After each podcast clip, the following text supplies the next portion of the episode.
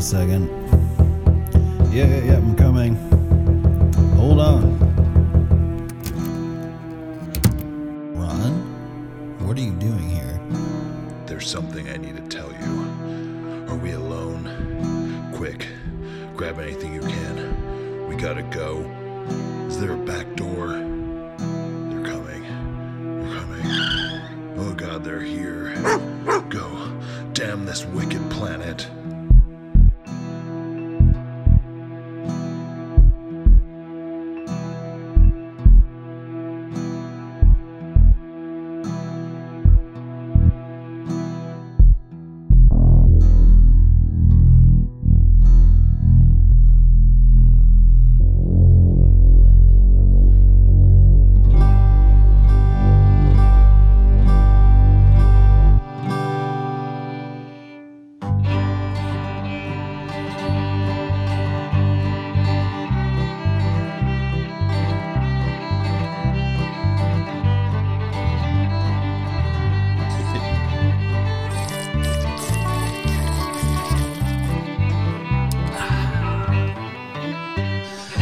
Welcome to the Wicked Planet Podcast, episode 108. We are coming at you once again from the haunted garage in an undisclosed location known to nobody but myself and Ron from the vast, misting, rolling hills, tides, lakes, regions, forests, animals, and vast, vast, vast wildlife.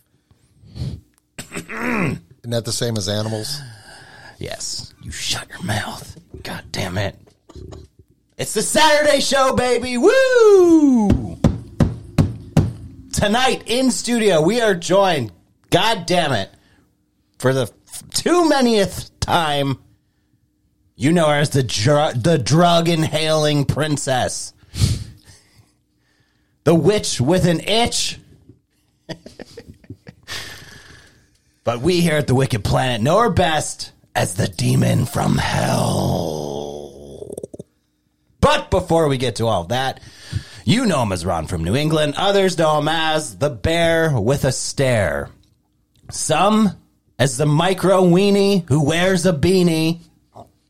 But his friends and family know him best as the man who nuked gay whale- whales for Jesus. Ron, what's going on? Happy weekend, everybody. Doing something a little different this week. Actually, Sipping some mimosas, baby. Top of the morning to ya. What the hell was that, Kristen? Where's the itch coming from? The witch with the itch. I like that. You that. tell me. You're the one that's single. But boom. oh man, you know my dad used to tell me this horrible thing when I was a kid. He used to always say it, and I don't know why, but he would always say, "Go to bed with itchy bum, wake up with smelly finger." And I was like, "What a loser, dude! Who says that to like an Christ. Eight-year-old girl?" where, what, where, what are you coming up with this stuff for? yeah, It made that's what it instantly made me think of because he scarred me with that phrase. you've been scarred ever since. Disgusting. All right, moving on. So something a little different. We're recording on a Saturday morning. yeah. We had an, an arrival time, uh, and it's right now an hour and a half later. So, typical. yeah. I mean, that's standard practice here at the Wicked Planet. We show up at a certain time, we record like five hours later. But you know what? I'm not so butthurt about it this time because usually it's dark out and I'm like, it's time for bed almost. And You have a hard time during the week. yeah, but in the morning on a Saturday, I like this. I could stay here. I mean, it's all those drugs you have at home that you have to do. You're like, I gotta go. I gotta go. I gotta go do the drugs. You know, uh, the thing is, when Buckley and I first started doing this, we did it a lot of Saturdays, like for months. Yeah. And uh, and then, but that was in the winter though. So then, when we started getting into summer, we're like, well, we got things we need to do on a Saturday. But I don't know. You know, my life has been, and well, all of ours, not just mine, but have been so busy during the week. And of course, this last Wednesday, uh, this last week, the kids were off from school for the whole state of New Hampshire. So uh, I had things to do with little G, and then Wednesday was my anniversary. So I'm like, oh, man, I kind of gotta not tell my wife. Well, the show's more important. You know what I mean? So uh, we said, you know what? Let's just put it off. And then Buckley and I said, well, and Kristen were like, well, we'll just do it Thursday. And then 45 minutes later, Buckley's like, oh crap, I can't do it on Thursday. I said, you know what? Let's just do Saturday. And Kristen jumped on that so fast. 8 a.m. Yeah. And no, then Ron laughs. And he goes, Yeah, 8 a.m. up." I She mean, goes, I, yeah, 8 a.m. So I send her the laughing emoji. I actually would have been there at 8. I would. I would not that. have. I was late for the 9 o'clock. That's true. I was the only one on time. yeah, you're pretty good about being on time. Yeah, what is this? You got you two need to whip your asses in shape. I'm sick of this. My I am sick of it. If you show up late again, you're gonna have to start running laps around the garage. Well, what did I I say? need Did- Right. it. I need it. Did you see my text that said I'm just finishing up with the dogs? So after they have breakfast, I have to let them out, right? Well, Willow almost got herself a turkey. Ooh, nice. So I had it's to- a little early. Thanksgiving still like. Well, I'm like, carnivore dinner. I'm like, okay, the fuck was that? here we go. I got to be out of here in five or ten minutes, and you guys are chasing turkeys, but it's all good. We're here now. turkey. That you could have just saved that for Thanksgiving. Yeah, I don't know about that. Just throw it in your freezer. Not throw it in a bucket of water. You'd be fine.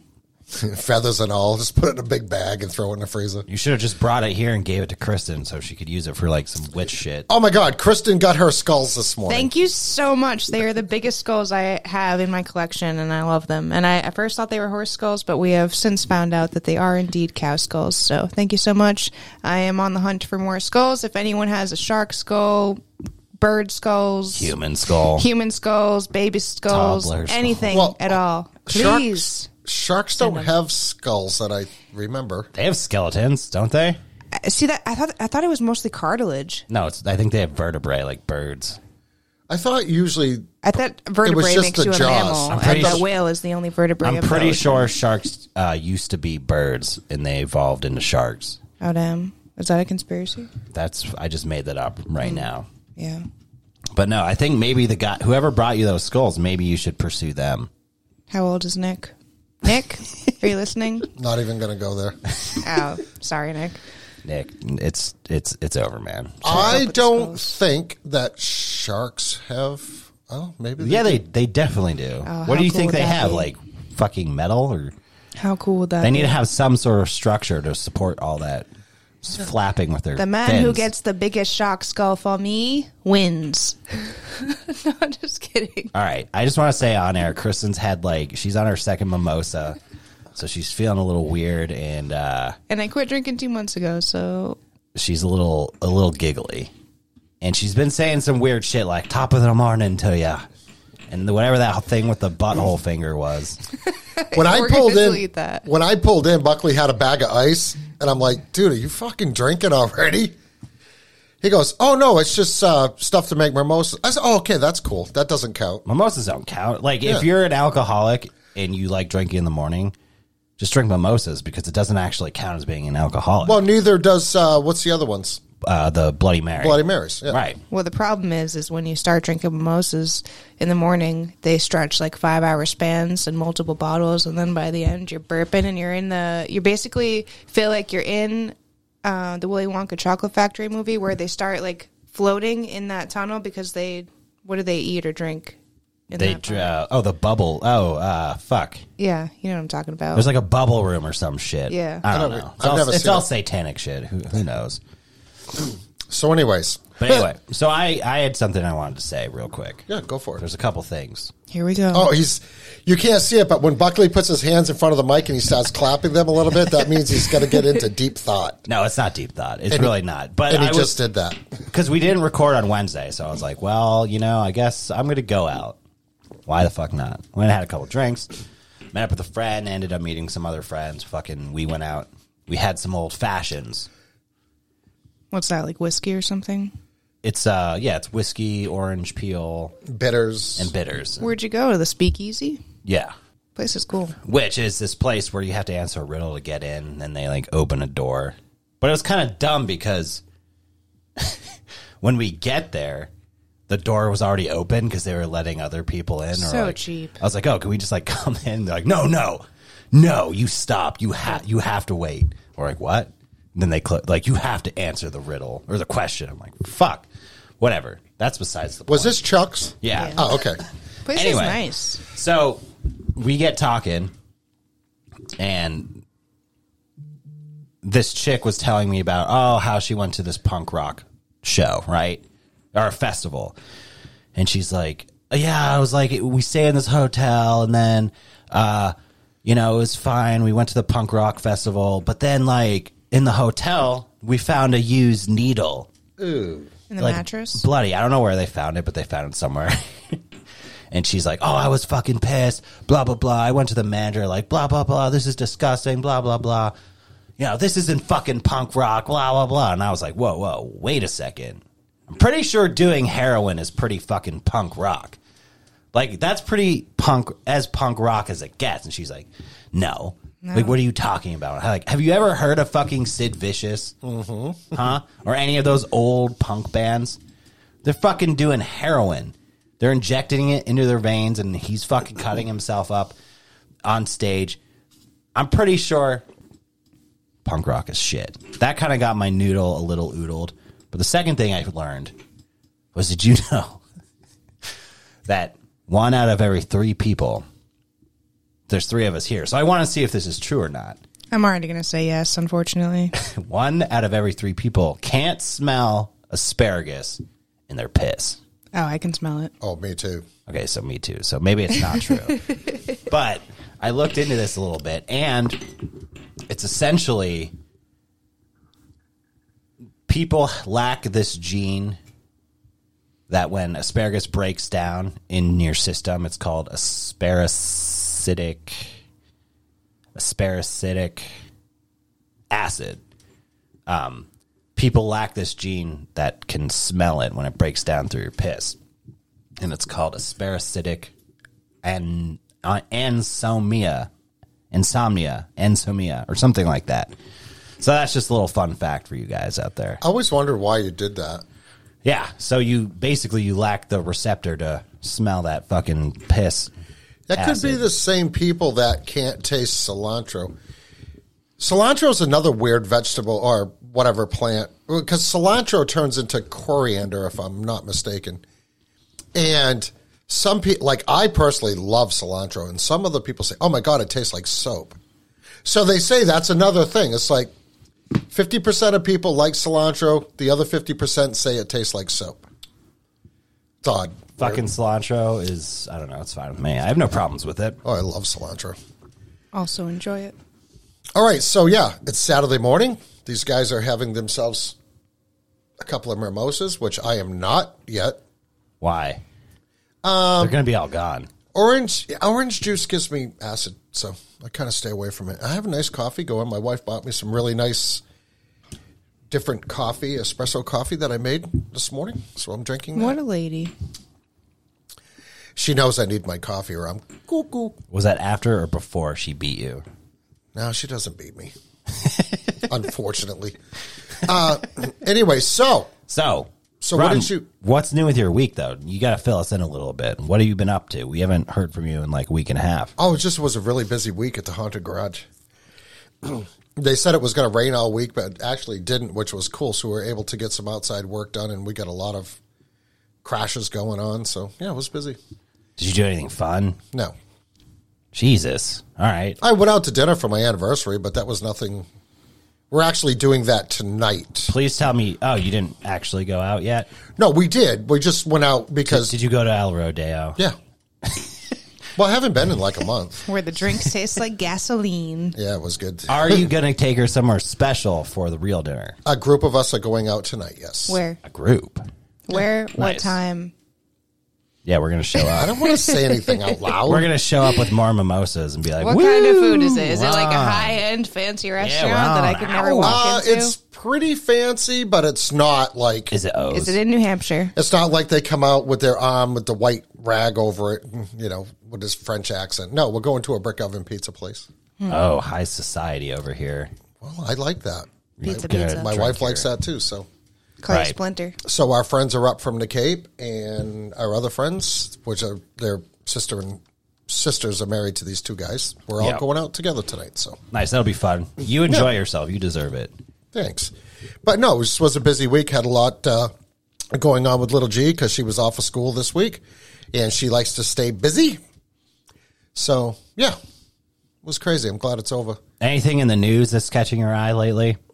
No, it's the same old bullshit. Yeah, it's all gender shit with That's all I see, really, Yeah, I'm kind of tired of it. for. Trump. Yeah, it's pretty dumb. If it's not transgender, like Buckley says, it's Trump. And now, of course, Tucker Carlson got axed at Fox. Dan Bongino got axed at Fox. It's like, who gives a fuck? Well, you know the Tucker Carlson thing. I be- I was kind of thinking about that, and it's like, I don't know. I, whatever you think about him, like, I don't really know. I mean, he works for Fox, which was one of those companies, one of those media companies that's fucking owned, bought, paid for, and owned. So it's like, okay, he says great stuff that appeals to a, a big population or a big percentage of people on a certain side, which is good. Um, but he steps down, and I'm sure he could fucking probably do whatever he wants. Like he doesn't even need to go to another company. Like he could literally just do shit himself, like Russell Brand's doing, like a podcast, and just fucking. Yeah. He has a following where he can just do whatever. Yeah. But yeah, he's all set at this point. he was on the Nelk Boys podcast, which I don't know if you've ever heard of. Um, it's called the Full Send podcast. oh, a full send. Yeah, okay. and uh, he was, or maybe it was a different one. I don't remember. no, it was full send. but he was literally talking about the whole uh, elites. Like, there's a, a small group of people that pretty much control and own everything, which is pretty interesting. That a figure like that is coming out and saying that. So it kind of makes you wonder, like, huh? I wonder if he, like, I wonder if he's not really controlled as much as we think, or on the flip side of that, it's like, well, he could be stepping down and then putting out his own media kind of content, but still be 100% controlled. But the reason they're having him step down from Fox is to make it look like he's not part of that controlled opposition or controlled media. Do you know what I'm saying? Absolutely. And I and there was a little tidbit to add to that. Don't know if it's true or not, but I saw somewheres where Fox now apparently they took him off the air like before they told him. Supposedly. Right. Now, I saw something somewhere, again, don't know if it's true or not, that they actually didn't fire him. He's still on the payroll. They just took him off his show. And that this is their way to silence him 100% because he's still under contract with Fox. Well, that doesn't make any So fucking that- sense because he's been going on podcasts. Right. On other people's podcasts. Right. So he's, so he's not doing his own. Right. right? So makes sense from a business perspective. Here's the other thing that I saw that Black again back with the BlackRock, BlackRock, Vanguard own a majority. Uh, I don't know if it's a majority, but they own a lot of stock in Dominion voting machines. Yeah. Okay, they also own a lot of stock in Fox News. Right. So essentially, somebody posed this, and it makes sense. BlackRock actually sued themselves. they sued themselves, so that seven hundred or eight hundred million just went from one hand of BlackRock to the other hand of BlackRock. So it didn't essentially cost anybody anything. This whole lawsuit, and that this is why. And you you got to know that to getting rid of uh, Tucker Carlson and Dan Bongino was part of that settlement. So if BlackRock sued themselves because they own both companies, could this be a way for them to silence Tucker Carlson and Dan Bongino? Dan Bongino, he's got his own thing going anyway, so he's got his own podcast, and then and then he was a news contributor to Fox. Not like Tucker Carlson that had the 8 p.m. time slot, which is like the prime spot for any news. I mean, Yeah, he was carrying Fox. yeah, Probably. yeah, absolutely. So, so I mean, now, but what do we have coming up? Right, we have an election coming up, Right. and they were bitching a lot that Tucker Carlson was actually pushing the January 6th, uh, you know, anti-insurrection narrative. Well, he released a lot of the videos. Okay, on- so onto like a mainstream media platform, which right, and like, I and I think that was the the straw that broke the camel's back because but like that in itself too, like a company like that, like nothing's getting put the fuck out without like somebody overseeing it knowing about it. who's either okaying it or not okaying it. So it's like that's see we're getting we're getting sorry to cut you off, but we're getting into like a weird territory. Obviously, with media, we're in a fucking time where like nobody fucking trusts media or content. Um, a lot of people are moving to these like more individual media content producers, right? So it's, I think it's about to get really fucking weird because now we have all these individuals who are acting like they're operating on solely their own morality, their own kind of uh, I don't know. Like they have free reign. Like say Tucker Carlson can talk about whatever he wants, Right. and Fox can't say anything about Right, it. Right, like their own free will, Right. sort of. Like they're operating in their own. Like so, when they cover something, it's because, um, because they think it's an important topic. Blah blah blah. They think it's the right thing to to cover or expose or to put out their truth, whatnot. So I think we're getting into even more dangerous territory with like the lack of trust in big media companies and going into the individual. Because you have the one side where it's like there's people like you and me who obviously we're fucking in a garage. Like, you know, there's no fucking. Jews or fucking whoever Easy CEO, CEO is controlling us. Well, oh my god, controlling us. Do you know what I mean? Trying to put out or stop whatever we want. So there is that side of people like us, but then there's like people like fucking louder than chowder, uh, Tucker Carlson, uh, that the black chick, fuck Candace Owens. Do you know that who all seem like they're kind of on their operating on their own, but could be Hot. controlled. Yeah. Well, when you talk about Candace Owen, of course, you know they've got her tied into the WEF. Well, she's And yeah. I don't think there's anybody they can't really tie into the WEF. Well, she's actually works for the Daily Wire. Daily Wire. Okay. yeah. But there's tons of so that might have been a bad example, but there's tons of other people that are operating solo that like you know could very easily just be controlled. You know, a lot of these alternative media sites, you kind of got to wonder just how controlled they are too, because you have uh, Epoch Times, which I subscribe to, come to find out is owned by some sketchy people, and then you got uh, OAN News, and then you have Newsmax that supposedly is owned by another big media corporation. So it's like, do they do they make these lesser? Well, lesser. I mean, these people have big viewership, but these these lesser platforms only to just control them too. Like say, okay, uh, because everybody knows that OAN News and Newsmax is very pro conservative, very pro right wing, right? And so wasn't Tucker Carlson. And people were starting to say that about Fox in general. So I think Fox is trying to get away from that leading up to an election because, you know, during the election, uh, of course, Tucker Carlson was also pushing the uh, election fraud thing, right? Which got him into trouble, obviously, with the whole Dominion thing to begin with. And then, uh, but we have that coming up, right? But we also know that Fox was like calling different states, uh, you know, before the election was even over. So, I mean, they're part of the fucking problem, too, as far as I'm concerned. I mean, they're really no different. I liked listening to Tucker Carlson. Uh, didn't agree with everything he says. I, I like Jesse Watters, who's actually his show is called Prime Time, and Laura Ingraham, and I like and I like her too. Uh, jury is out on Hannity. I, I I just have a hard time like Who? Sean Hannity because he he's he comes on right after Tucker. Uh I think right after Tucker or right after Laura Ingraham uh, or vice versa or whatever. But so but he's been kind of toning it down lately, you know. So I you know we had to know there was going to be a big shakeup at Fox, and it is what it is. Then I heard somewheres that. Well, of course, there was a thing going around that, oh, Tucker Carlson's going to have his own channel on Telegram and he's going to do a live show at 8 o'clock every night. I think that's incorrect.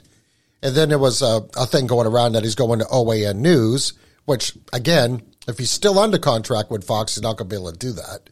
It- excuse me, I don't know if he would do OAN News. I I mean, I don't know. Like you say, we're getting into a weird place.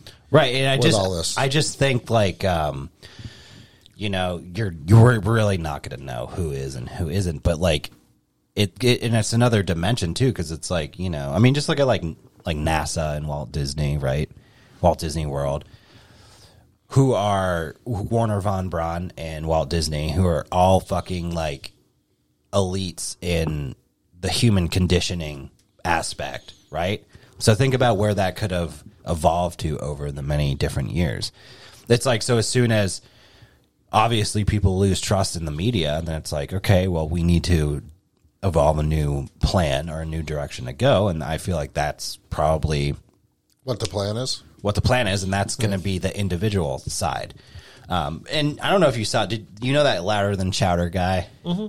Now he's for some for some reason being put in the limelight with his whole divorce and stuff like that. I don't know if you knew that, but he's like being kind of thrown out there, and like a lot of the stuff in his divorce is being put. Wasn't out. there a video of him like being abusive to his wife or Right, something? so- I mean, I'm not really a fan of his, but I mean, you know, he's one of those people you stumble across his content, and you're like, okay, I, I get what he's doing. Like, he's trying to kind of combat the this side of the leftist narrative and kind of approach it like with logic and reason and really break down people's arguments. But I mean, yeah, so he came out with this video, or this video came out. I mean, I think Candace Owens ta- actually talked about it, where he's like being abusive to his wife. I mean, I watched it. It's they're clearly having like a disagreement, and he's clearly being like, um, I don't know. It, it just it didn't really seem like abuse to me. Like the when I think abuse, I'm thinking like physical. Physical or heavily verbal. Like you're like you fucking fuck blah blah fuck you blah you know or in like screaming and like cur- like that or or physical like obviously hitting or like grab like grabbing or holding pushing stuff like that. None none of that goes on. They're obviously having a disagreement about something, and I'm imagining it's over like a car.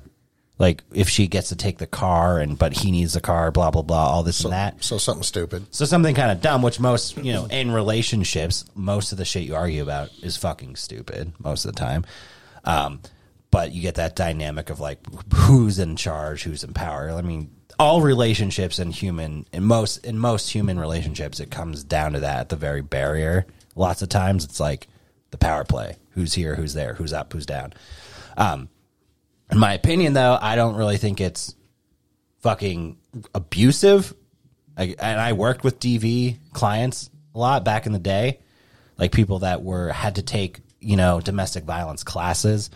Um, I took a lot of domestic violence trainings too. Um, so I'm I'm just not seeing that. But I guess my question to you guys is, well, why why do you think all of a sudden? Because we know we we talk about the paradigm shifts on certain things, and like, so why all of a sudden is this guy being thrown in the lime? Like, Yeah. Do you think it's to discredit him? Do you think it's what? Or why would they tip? Why do you think they would do it to people like him as well? Because typically there's always there's always an underlying reason for that, right? Yeah, why a person is being pushed into the limelight. Yeah. Yeah, yeah, I don't know. Yeah, it's interesting. I don't know, like why you know, and I think people's personal lives, I don't care who they are, should be left out of the news. And and how do these people get these recordings in the first place unless they're leaked, right? Right. And that's the other thing. It's like clearly on a house cam. Is is it like okay? It's clearly on a house, like one of those ones you would have, like, say it was in the corner of the room and it, and it could see us all from this way. Yeah, so it's like, is this made to have uh, like a contrived uh, conflict? Yeah, that creates controversy. Again, wants people to pick sides, and then so by default brings him further up into the uh, into the viewers, like puts him forward so that more people can see him. Like, yeah, well, I don't think he's being abused. I mean, I didn't see it. I mean, I don't get into arguments like that with my wife. I refuse to do that, especially over petty shit.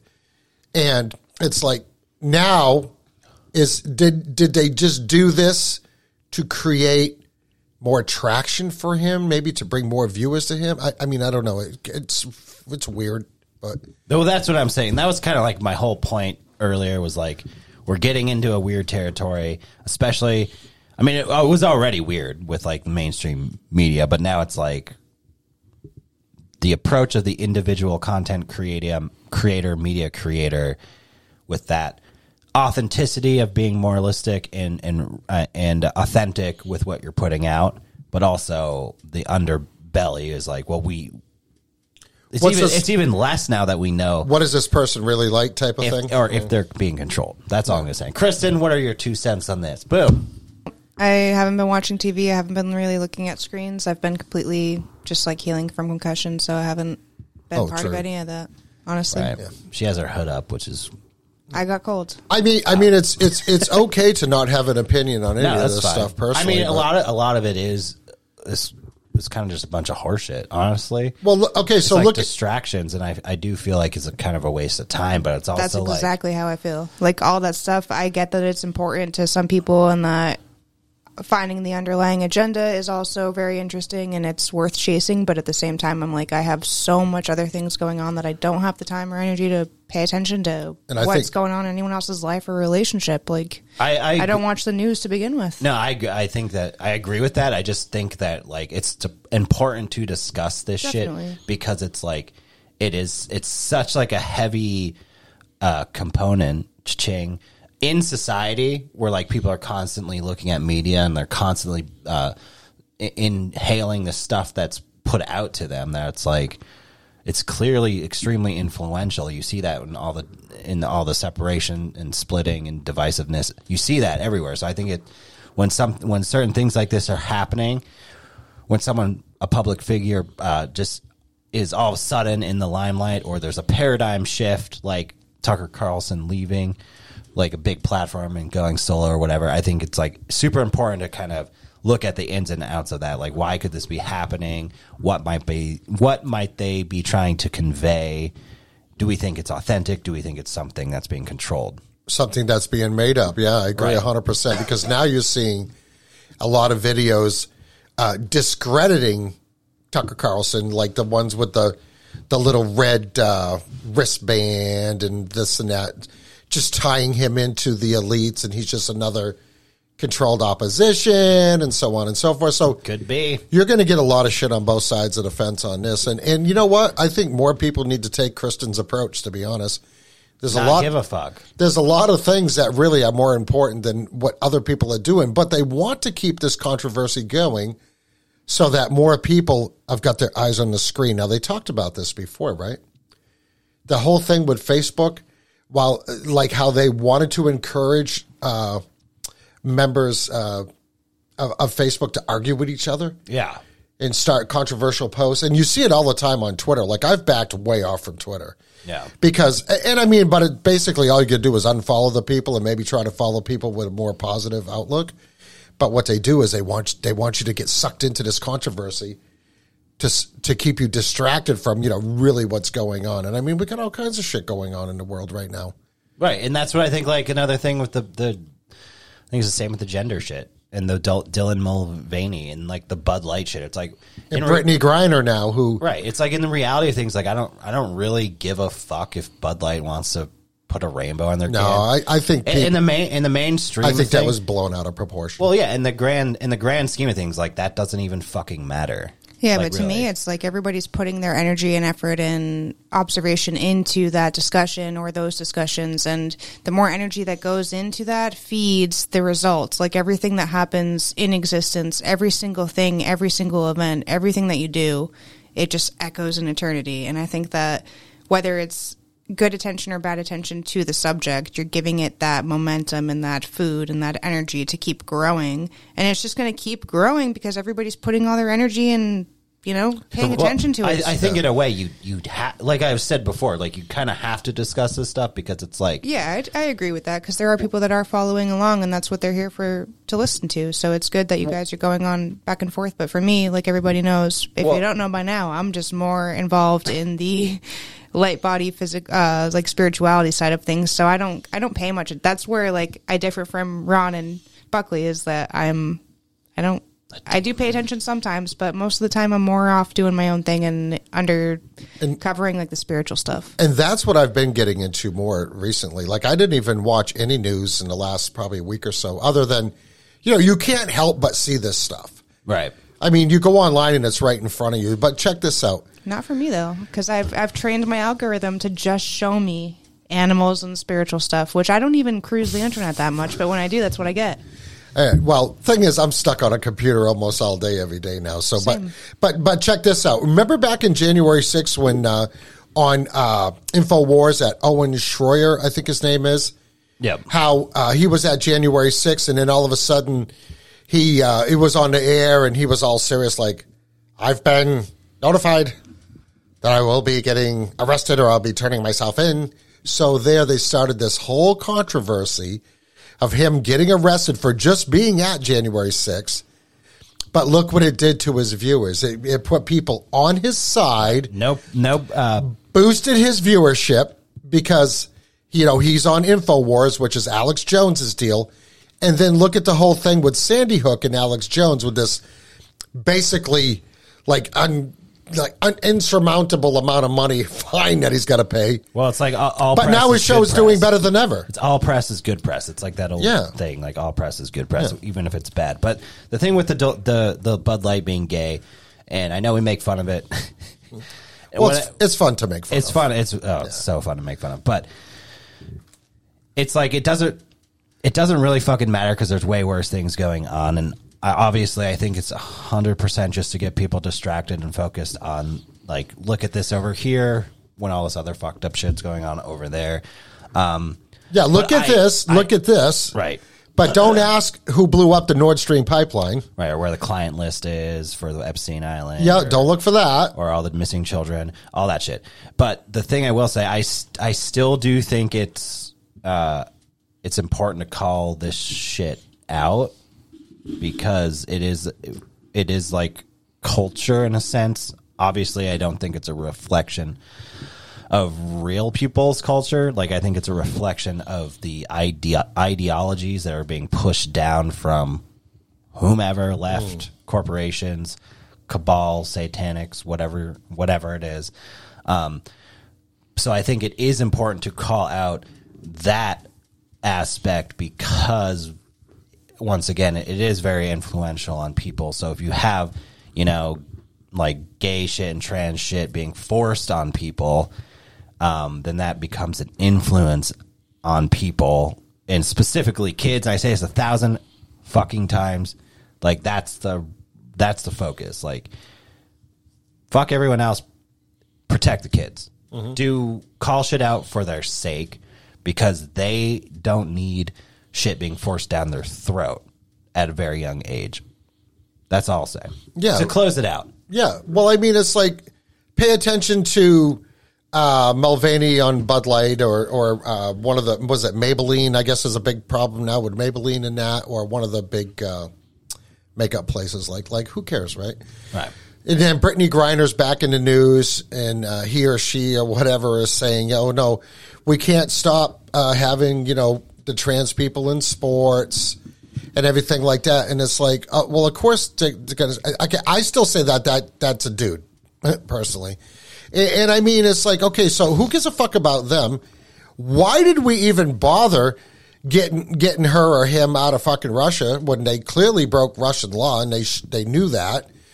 when we have these other people that the Russians are holding as political prisoners saying they're spies, like we need to bring those people home. But no, Biden administration had to tr- like trade this huge like bad dude that we had in custody back to Russia to get to get a tr- uh, a basketball player back. I mean that shit doesn't make sense. So they don't want to talk about that. They don't want to talk about the little girl down on the border that had been, you know, allegedly raped 60 by 67 different people. Don't want to talk about that. They don't want to talk about the fact that Hunter Biden is camped out at the White House to dodge getting served papers for some legal thing that's going on, let alone nobody's hearing about the laptop again, right? Because we have an election coming up. What's the newest thing? The Democrats just announced that there will be no no presidential debates on the Democratic side. Okay, always been debates. Always, always been debates. Like like the person that's running against this person, running against that person in the primary, they would have a series of debates. Well, the Democrats are now saying that's not going to happen. So what does that tell you? And Biden announced that he's going to be running again. That's just saying, oh no, Biden's Biden's going to win. You know, like, this, why even bother? So is this going to be more election fraud coming down the pike? I mean, these are the things people are not paying attention to, Right.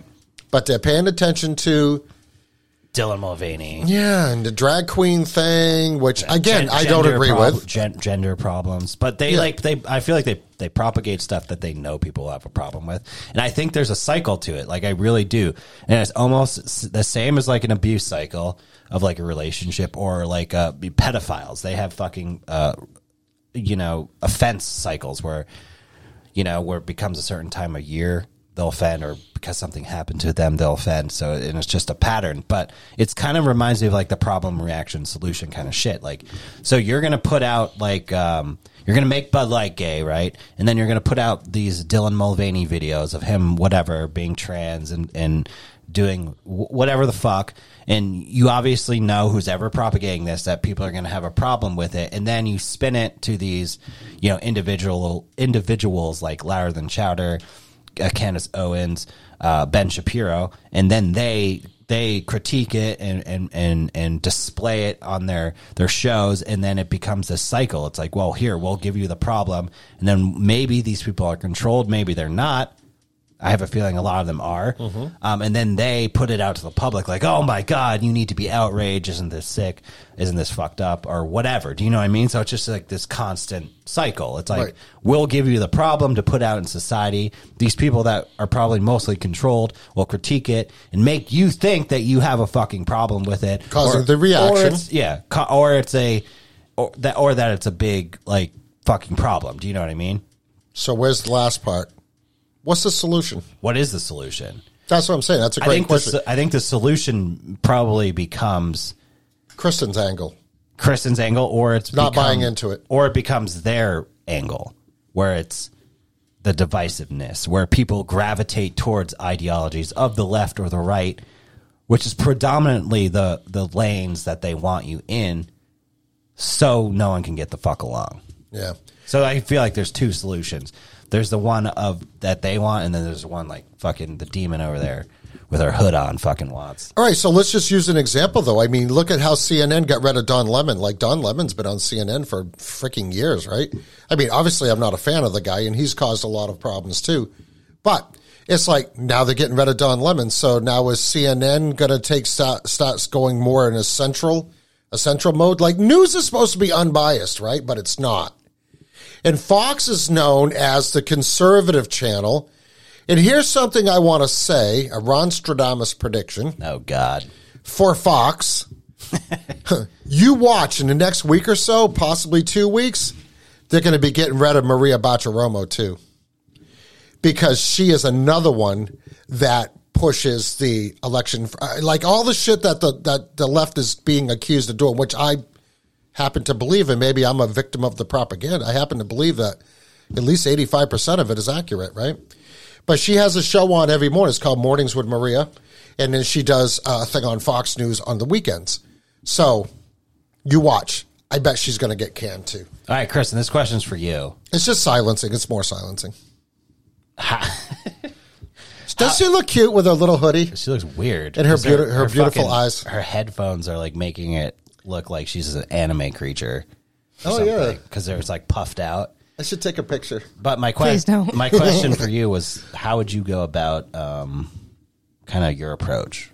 My approach is just literally existing and focusing on existing and growing and evolving. And I, I, I truly don't have the time or energy to involve myself with those things. Like it's even when I don't have a concussion and I am more involved with screens, I don't have the time. I really don't. And I know that that's very ignorant to not care or not pay attention what's going on. But at the same time, I'm like, I have more important things to do that focus more on my soul evolution and my entire existence that just interest me, that truly interest me, than letting my mind slip into all these things where it's like, oh, what's going on with this person and that person. Like, I do see that it is important, and a lot of people are involved in that. But for me, I, I really I think don't the have that best capacity. I think the best thing for you, Kristen, is to have as little negativity as possible. Yeah, and all that is is And I think more people should adopt that personally.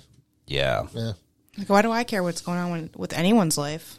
That doesn't Really? affect you or know you or care about you. No, Yeah. I get it 100%. No, that makes sense. I just think it's so you know it it eats up a lot of people. It does. and it's Yeah. so influential and manipulative, or whatever you want to call it, that it's like you, you have to fucking call it out when you can. Yeah, you know what, Buckley? It's almost like the same thing. Like they always say, well, if everybody stopped paying taxes at the same time, things would get better. But if- will anybody actually? I'll Well, stop. oh, sorry. Okay, okay, but my point is though is is if everybody stops, just stop watching the news. Just like like everybody stop watching the news for like a week. And see how your outlook changes. Like, like we really, like we talked about this multiple times. We need to start paying attention to our circle, hmm. our families, our kids, our parents, our whatever. You know, the things that we need to do to better ourselves. Get rid of the negativity, try to bring more positive things into your life and things like they said before. Clear your head, your ass will follow, right? And uh, and that was in a movie, I think, uh, Full Metal Jacket, actually. But anyways, if you if you kind of adopt those little things, I mean, because the news is depressing. It's freaking depressing. And then Yeah. and then you spend all this energy. I mean, we even do it ourselves. You you spend all well, excluding Kristen, but I mean, it, we we watch these things. We go, oh, what's going on here? Because you know we're inquisitive, and we have a podcast, and we like to talk about weird things. But it, in, in ultimate, ultimately, it doesn't mean anything. Doesn't matter. To me, it's like you wake up with, uh, up to a certain age, you wake up with 100 energy credits a day. What the and fuck? you Ooh, use like about 70% of those credits every single day just to exist, to eat, work, pay your things, and truly exist and be able to survive existing. That's 70 credits right there. Up until I, I, don't, I honestly don't know what the age is, but I can do I can grab my book and bring it back next time and give you guys the exact age. I think it's in your like 50s or 60s where you start waking up with only 60 credits.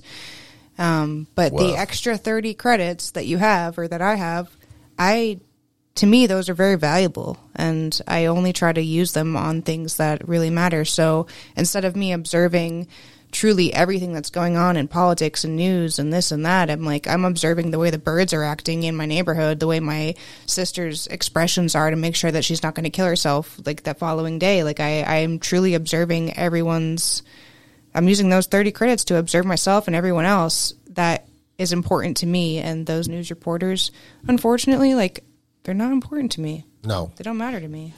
Yeah, I mean, for predominantly they're not, but like obviously what I said before, but I mean, just taking into like the COVID narrative, like Yeah. I think when it becomes a situation that is ref- uh, reflecting or affecting your reality, like COVID or the trans shit or the what I call the gay takeover, stuff like that, when it becomes to the point where it's reflecting or affecting reality around you, which obviously if you focus on it more, it's going to more.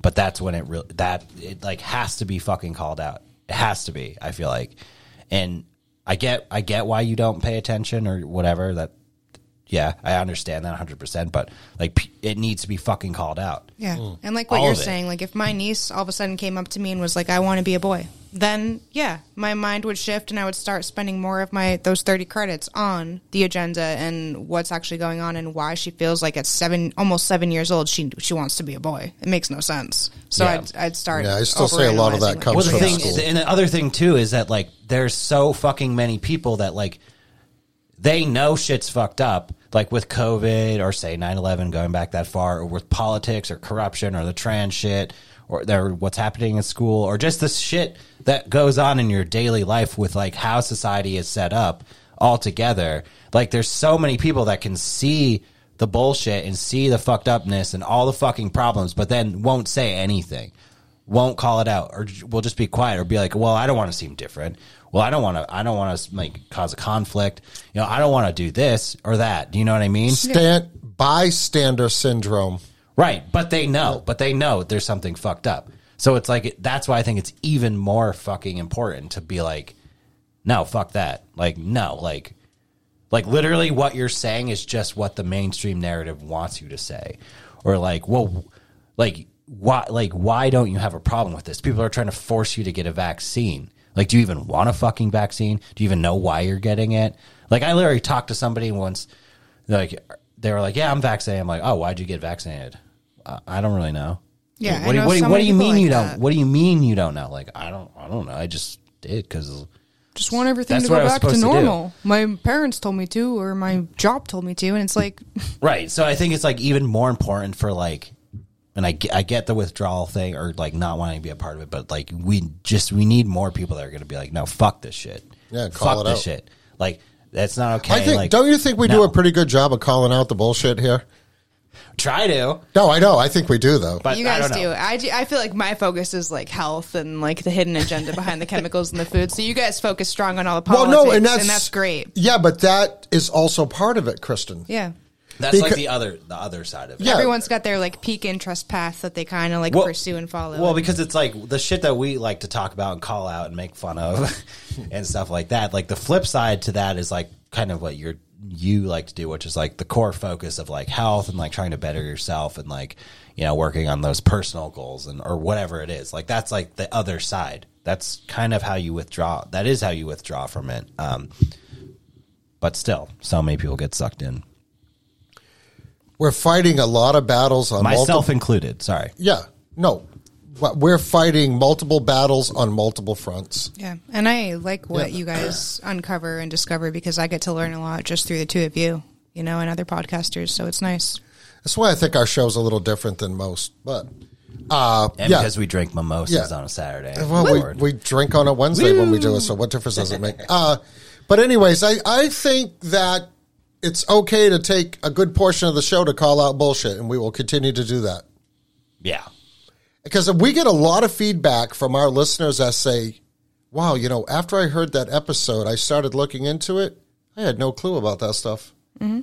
And I was like, cool. I'm glad we opened your eyes up to it. Now go out and share it with your friends and tell them to fucking call out the bullshit. Too. Well, lots of times people have the suspicions or the feelings, but then what it takes too is like someone else to have like similar reinforce thoughts, that. to Reinforce reinforce, it, it because yeah. it's like lots of times it's like people won't say anything too because like they're like well other people don't think this way or like or at least they want it to make you feel like there's not other people that think this way.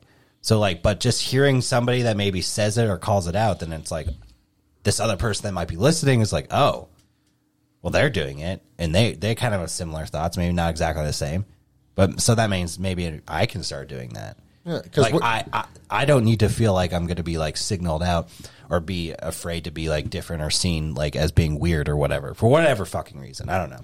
Right, because we're regular Joes. We're not famous people. We're not. We don't have a big news platform. We're just regular Joes. Yeah. So this fucking might- mechanic, but I this- landscape. What I don't know what Kristen does, like bury dead bodies, but yeah, most. Well, I, we're regular. We're regular Joes. But what I'm saying is, other regular Joes could say, "Well, they're just regular dudes, and they're saying it." So, I guess that might give me a little courage to say something, stand up for people, instead of having the bystander syndrome, where you're watching people fight, and then you're watching a bunch of people gang up on one person, and you just sit there and, and instead of helping out, you film it.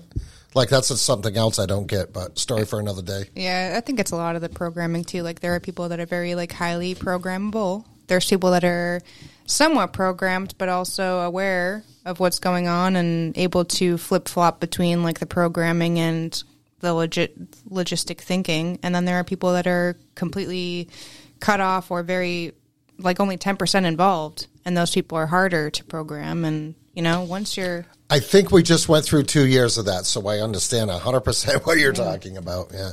Yeah. So Anyway. Let's call it on that subject. That was good, though. uh, Yeah. so I wanted to, I, you know, something I've really been getting into. Well, I've kind of always been into it, and uh, something that we touched a little bit on last week is these lost civilizations, Oh my God. these forbidden subjects. I mean, it's you know what I started doing? I started looking at maps, Dude, map. I love looking at like maps. old maps. like It's insane. old maps are great, but sometimes I'll even fucking just go on Google Earth, which say what you will about Google Earth, but I'll just like start scrolling around and just like looking at different parts of the country and like, oh, there's I didn't know there was this many islands up here, or like this many fucking lakes around here, or like this many bodies of water. Dude, maps are fucking interesting. Yeah, so uh, what is it? The Piri Reis map, which is one that's super interesting to me, and I, I think that's the one that shows Antarctica before it was covered in ice. Oh. And then and then uh, I started looking in because we wanted to chat just a little bit about Hyperborea because it's it's a subject I can't walk away from. The subject it just drives me nuts uh, because it's so interesting because it's along the lines of You know, what is the number one civilization that in all historical everybody's heard about is Atlantis. Atlantis. Oh, Atlantis. And then you got the sister one, Lemuria. is it Lou or La? I think it's well, it's L E. Well, it could be spelled. It could be Lemuria or Lumeria, whatever. It doesn't matter. And then there's Hyboria. And then hy- Hyperborea. so so hype. Yeah, well, Hyper, it's Hyperborea. I it's believe. Hyperborea, but the people are called the Hyborians. Right. So, uh, yeah, super interesting uh, because you know I'm a, a another person that's looked a lot into the whole diary of Admiral Byrd, which again brings Admiral Byrd if you're familiar with him, that's Operation High Jump, where they went to Antarctica and then got attacked by Nazi flying saucers or whatever. Just some really crazy stuff. And then, of course, we hear about how Admiral Byrd flew into the hollow earth and he went into this crystal city where the great ones and these very tall giant type people lived and they lived in this utopian society so then I start looking into Hyboria and, and all the things that are associated with that. And it's just really, really super interesting. yeah. No, Hyperborea is really super interesting. Um, so we're gonna get the fuck into it. So Hyperborea is this uh, mythical place in Greek in Greek mythology, which is kind of kind of similar to uh, like how Plato talked about Atlantis. Uh, Herodotus talked about Hyperborea. Now, there's a lot of information out there. Obviously, we couldn't you know absorb all of it in, in the last week, but There is and there isn't. Yeah, because a lot of it's like, well, Hyperborea they think is just a conglomeration of multiple myths put together, which I thought to be kind of interesting. Which, you know, you got a lot of different people back then over over a, a period of centuries or even millennia that are talking about these utopian societies, right? So it would make sense that as as uh, it's like playing telephone. Every time the story gets told, it gets changed a little bit. So, you know, we, we have this map of Hyperborea here, which shows land masses uh, where the North Pole would be, which now we know there is no land mass there. And even if you look at Google Earth, and again, like what Buckley said earlier, you know, there's a lot of pros and cons to Google Earth, and a lot of people say that it's, you know it's it's not even real. And then of course you got the flat earthers that say, "Wow, that's horseshit," because the Earth is flat. But there's a lot of flat Earth information that comes out when they talk about Hyperborea. Now we do know that land masses do change, right? They change location. I- mean, if you believe in the whole plate tectonics deal, Pangea. yeah, Yeah. yeah, like like Pangea was all of our continents put together in one place, and then they broke and separated. they broke and separated. But and that and that's okay. So my question always was: is how come Australia has animals that only Australia has, or why is there uh, there's elephants in Africa, but there's also elephants in India, but there's no tigers in Africa. Tigers are in India and Russia and places like that, and uh, in, and even in uh, uh, Southeast Asia, there's tigers there, right? But they don't have lions. And how come we have mountain lions in North America, but you get to South America, the mountain lion becomes the jaguar, which we talked a little bit about before, right? Like I don't know if they're the same family. Well, they are different. they're different. Yeah, they're definitely 'Cause, like, different. j- uh, jaguars and mountain lions are different animals. Absolutely. And and then you have the the big cats of Africa that are unlike any of the big cats in other continents. It's just it's just bizarre. Because it's like if you believe in the whole Pangea thing, well, wouldn't it make sense that some of these animals would be distributed to all the continents? I mean, just just in my thought process, like why does Australia is the only place that has uh, koala bears and kangaroos, for example? Right. right? Why why why aren't they on New Zealand? I mean, maybe they are. I don't know, but but I don't I don't understand why you know it is that way. Why is Madagascar have certain animals that are just in Madagascar? When there's talk in old maps that there was a huge landmass from Madagascar that went all the way to India. Just Right? to interject real quick. Yeah, go ahead. because you were talking about jaguars. you know, there's some jaguars that have been tracked into Arizona. Yes. Yeah, there was a female, right, that they found in Arizona. That's cool. Yeah, they've been tracking her for a long time too. Yeah, like just the tip, yeah. just the tip, bottom tip Yeah. of Arizona. I don't know. Yeah, because I always associated jaguars with like uh Mexico like or- further yeah, but further down in Mexico, like Yucatan. yeah, Because the jaguar is uh, something that is big in Mayan mythology. Well, I think I think big cats travel a lot because like the uh, the I don't know if you remember that story about uh, a mountain lion being hit in like Connecticut like years and years ago, mm-hmm. and it had been tracked for like a couple thousand miles. Like it had gone from like I think like across the country or maybe even like Mexico or something like that to Connecticut. So I think they do cover a lot of ground. Well, I mean, Or you can. Well, you mean I mean, just take the fact that they have pan- they call them panthers, but they have pa- panthers in Florida. Oh yeah, yeah, I, I mean, they got a hockey team named after them. Yeah. Right. I mean, so you so you have those panthers, which we would call uh, a mountain lion here or a catamount, and then and then you have mountain lions that are in uh, eastern Canada that they're saying came down into New Hampshire or whatever. I mean, that's a big that's a big dispute that they have here because there's a lot of people that say mountain lions exist in New Hampshire, and of course, State Fish and Game says no, they don't. But I have seen one in New Hampshire. I- I, I, the- the- really do believe that I've seen a that have mountain lion. that. they're in New Hampshire. Yeah, I, I 100% believe they are.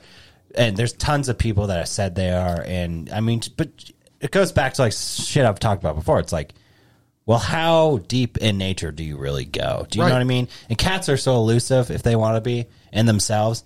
They're so sneaky. Like, you wouldn't, you wouldn't even hear it, cat, if it was like 30 feet away from you, if it didn't want you to hear it. Do you know what I mean? It could just be sneaking around. Right, but this plays into my theory that land masses either change or, in some instances, just disappear. They go under the water. Yeah. Now, when Well, you- with climate change, Ron, Well, look at. everything's going to be underwater in five So years. climate change is a real thing because the climate has been changing since the inception of the Earth. Yeah. Let's call it that.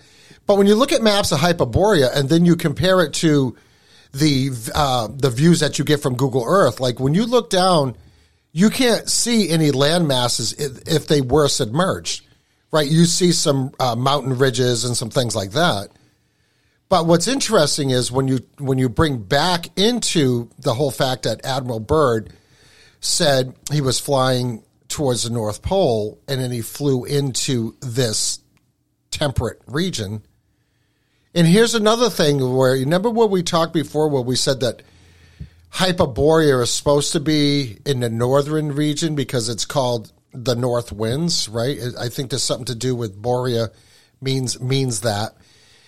But then some people are saying, well, no, Hyperborea is actually what is Antarctica today. But then you have people saying, well, well, Antarctica is, is what Atlantis used to be. So, I mean, obviously we don't know the answers to any of these things, but it's really interesting to talk about because, you know, what if, right?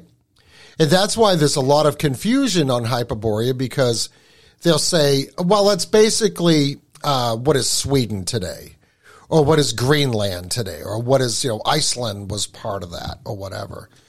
But uh, but I was talking to Dan Anaki Dan, who was very much into this uh, old hidden history and uh, the story of like he gets into the box saga, and he thinks that Hyperborea was actually Hibernia, which is uh, like Ireland, right? Hibernia, uh, like northern England. Uh, I mean, I'd really like to talk to him a little bit more about it, but uh, but what are your what are your thoughts on that? Because when you when you hear the story of Admiral Byrd, like like flying into the North Pole, but then you hear like little excerpts on Ancient Aliens where it says, "Oh no, he did that in Antarctica. He flew into the Hollow Earth in Antarctica." Well, I've got this book here that our that our listener John had sent to me. It's called "The Secret Lost Diary of Admiral Byrd and the Phantom of the Poles." Right. In the beginning of it, there's a story that said it was in Antarctica, and then his actual diary, which we don't know if is real or not, says that it was in the Arctic. Well, the Arctic is the north, Antarctic is the south. So we're getting a lot of conflicting reports back and forth. And again, that's where the controversy comes in. But when you start talking about these, uh, like ancient civilizations, it seems like all these myths come out of Greece. Like this is all part of Greek mythology, which is something we could definitely dive into. But uh, but the Hyperboreans or the Hyborians were like allegedly giants that lived to be like a thousand years old. Yeah. Like they weren't even allowed to get married. They didn't even get married until they were at least eighty or ninety years old. right. Yeah, yeah. They well, they didn't have any like diseases apparently. Right. They were super agricultural and like had all types of foods and were Veg- vegetarians, right? Yeah. vegetarians and didn't have um like no mental illness. Like it just didn't exist. They were supposedly extremely happy too. So it's like this idea of like being sad, or like like Kristen, or super depressed, like Kristen, like didn't exist. Like that whole thing. Plot twist: I'm looking for a giant. If you're not a giant, don't even try. Oh Jesus! No, I'm just kidding.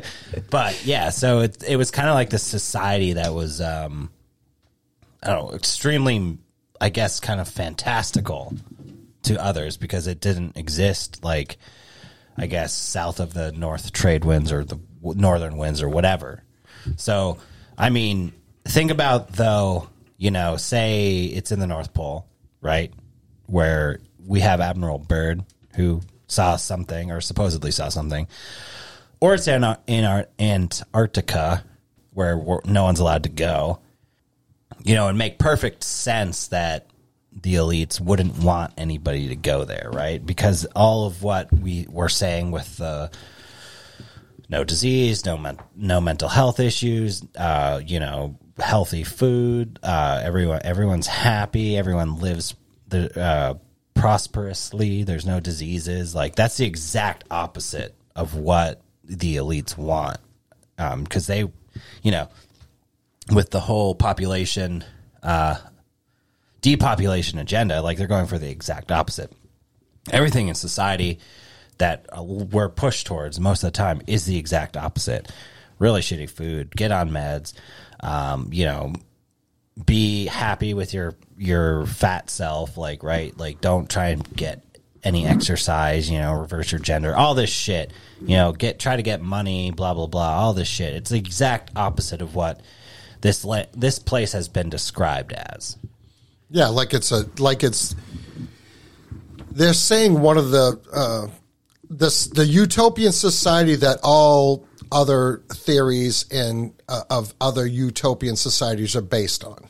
Yeah. Yeah, so uh, you know, eh, they, and they had no war apparently or something like that, and and why they kind of went off the map was that they had sent some emissaries I believe it was a couple of women and like a handful of guys to go to, I guess, Greece to like like on a diplomatic mission or whatever, and they never returned. Right. And uh, the stories got back that the women were all raped and killed or whatever. Uh, obviously, obviously, there's a lot more to that, but this is why the Hyperboreans decided that they weren't going to even reach out to other parts of the world anymore. They were just going to stay in their own little place because they never had a problem before. So why start a problem? Yeah. right? So, but there is, uh, you know, something I, I'm going to read an excerpt, uh, and I'm going to probably publish that as a different, sh- uh, a different episode or like a like an addendum to this episode where it's going to be like my first attempt at doing like an audiobook, and I think hopefully everybody enjoys that. But it, it's well, it's well, it's a story of uh, these, and we talked briefly about it before how these people actually had come upon something that to me is described as hyperborea like in the north on a on a fishing on a fishing trip Yeah, the son and dad, right? Yeah, the- yeah. yeah so so anyways there's a story called the smoky god or a voyage to the inner world and uh, and i'm going to get into that a little bit later but it's about the father and son the uh, uh, Jansens that had gone on a fishing journey and ended up in like some you know through the through through through an ice wall then they ended up in this massive utopian society and they stayed there for a while it's really cool Some people think it was the Hollow Earth. Yeah. Well, I, I think people are confusing Hollow Earth with Hyperborea, or is it the same thing? Well, we don't know. Well, we don't know. That's but that's why that's what makes it interesting to kind of kind of contemplate. Yeah. Yeah. But uh, uh, yeah, you know what? I lost my maps. Oh, they're right there. Oh, here they are. They're back. Okay. But uh, but I think something uh, and Matt at Great Deception does a great job with this when he starts talking about some of these old things. Is uh You talking about Matt T? yeah Matt, you sexy beast. now What's going on? Now, there's a lot of people that say Hyperborea was actually part of uh, Russia, you know, or like modern day Finland or modern day Sweden. And then let's bring up another society that allegedly was uh, advanced and is gone the Tartarians. Right. right. I was going to talk about them earlier. Like that they're very similar. Well, not very similar. Well, actually pretty similar. Yeah. Not the same storyline, but like Tartaria and Hyperborea, it's like lost ancient land that with like technology and things that we've never heard about. Highly advanced. And the thing is too with Hyperborea, it's like there's this narrative put out that it's gone, right? That's not there anymore Mm-hmm. or used to be. Like it could very well still be there. Like if we're not allowed to go to places, like there's a reason for that. Agreed. But Tartaria and Hyperborea are very similar with that whole like lost ancient tech, uh, you know, ar- ar- uh, arch- architecture as well is another one. So yeah, just saying that. Well, well, well, that comes into the theory that United States was, you know, way before it was the United States was a highly advanced civilization. So how do we know that that wasn't part of that? Right. And what I find interesting is when they say about the Hyperboreans, how they lived to be so old. I mean, we've heard stories about that in the Bible, and uh, uh, there is a connection between Noah and the Hyperboreans when they talk about Magog, this individual called Magog, which we'll get into, you know, later down the road because that's part of the cult of Ball map yeah.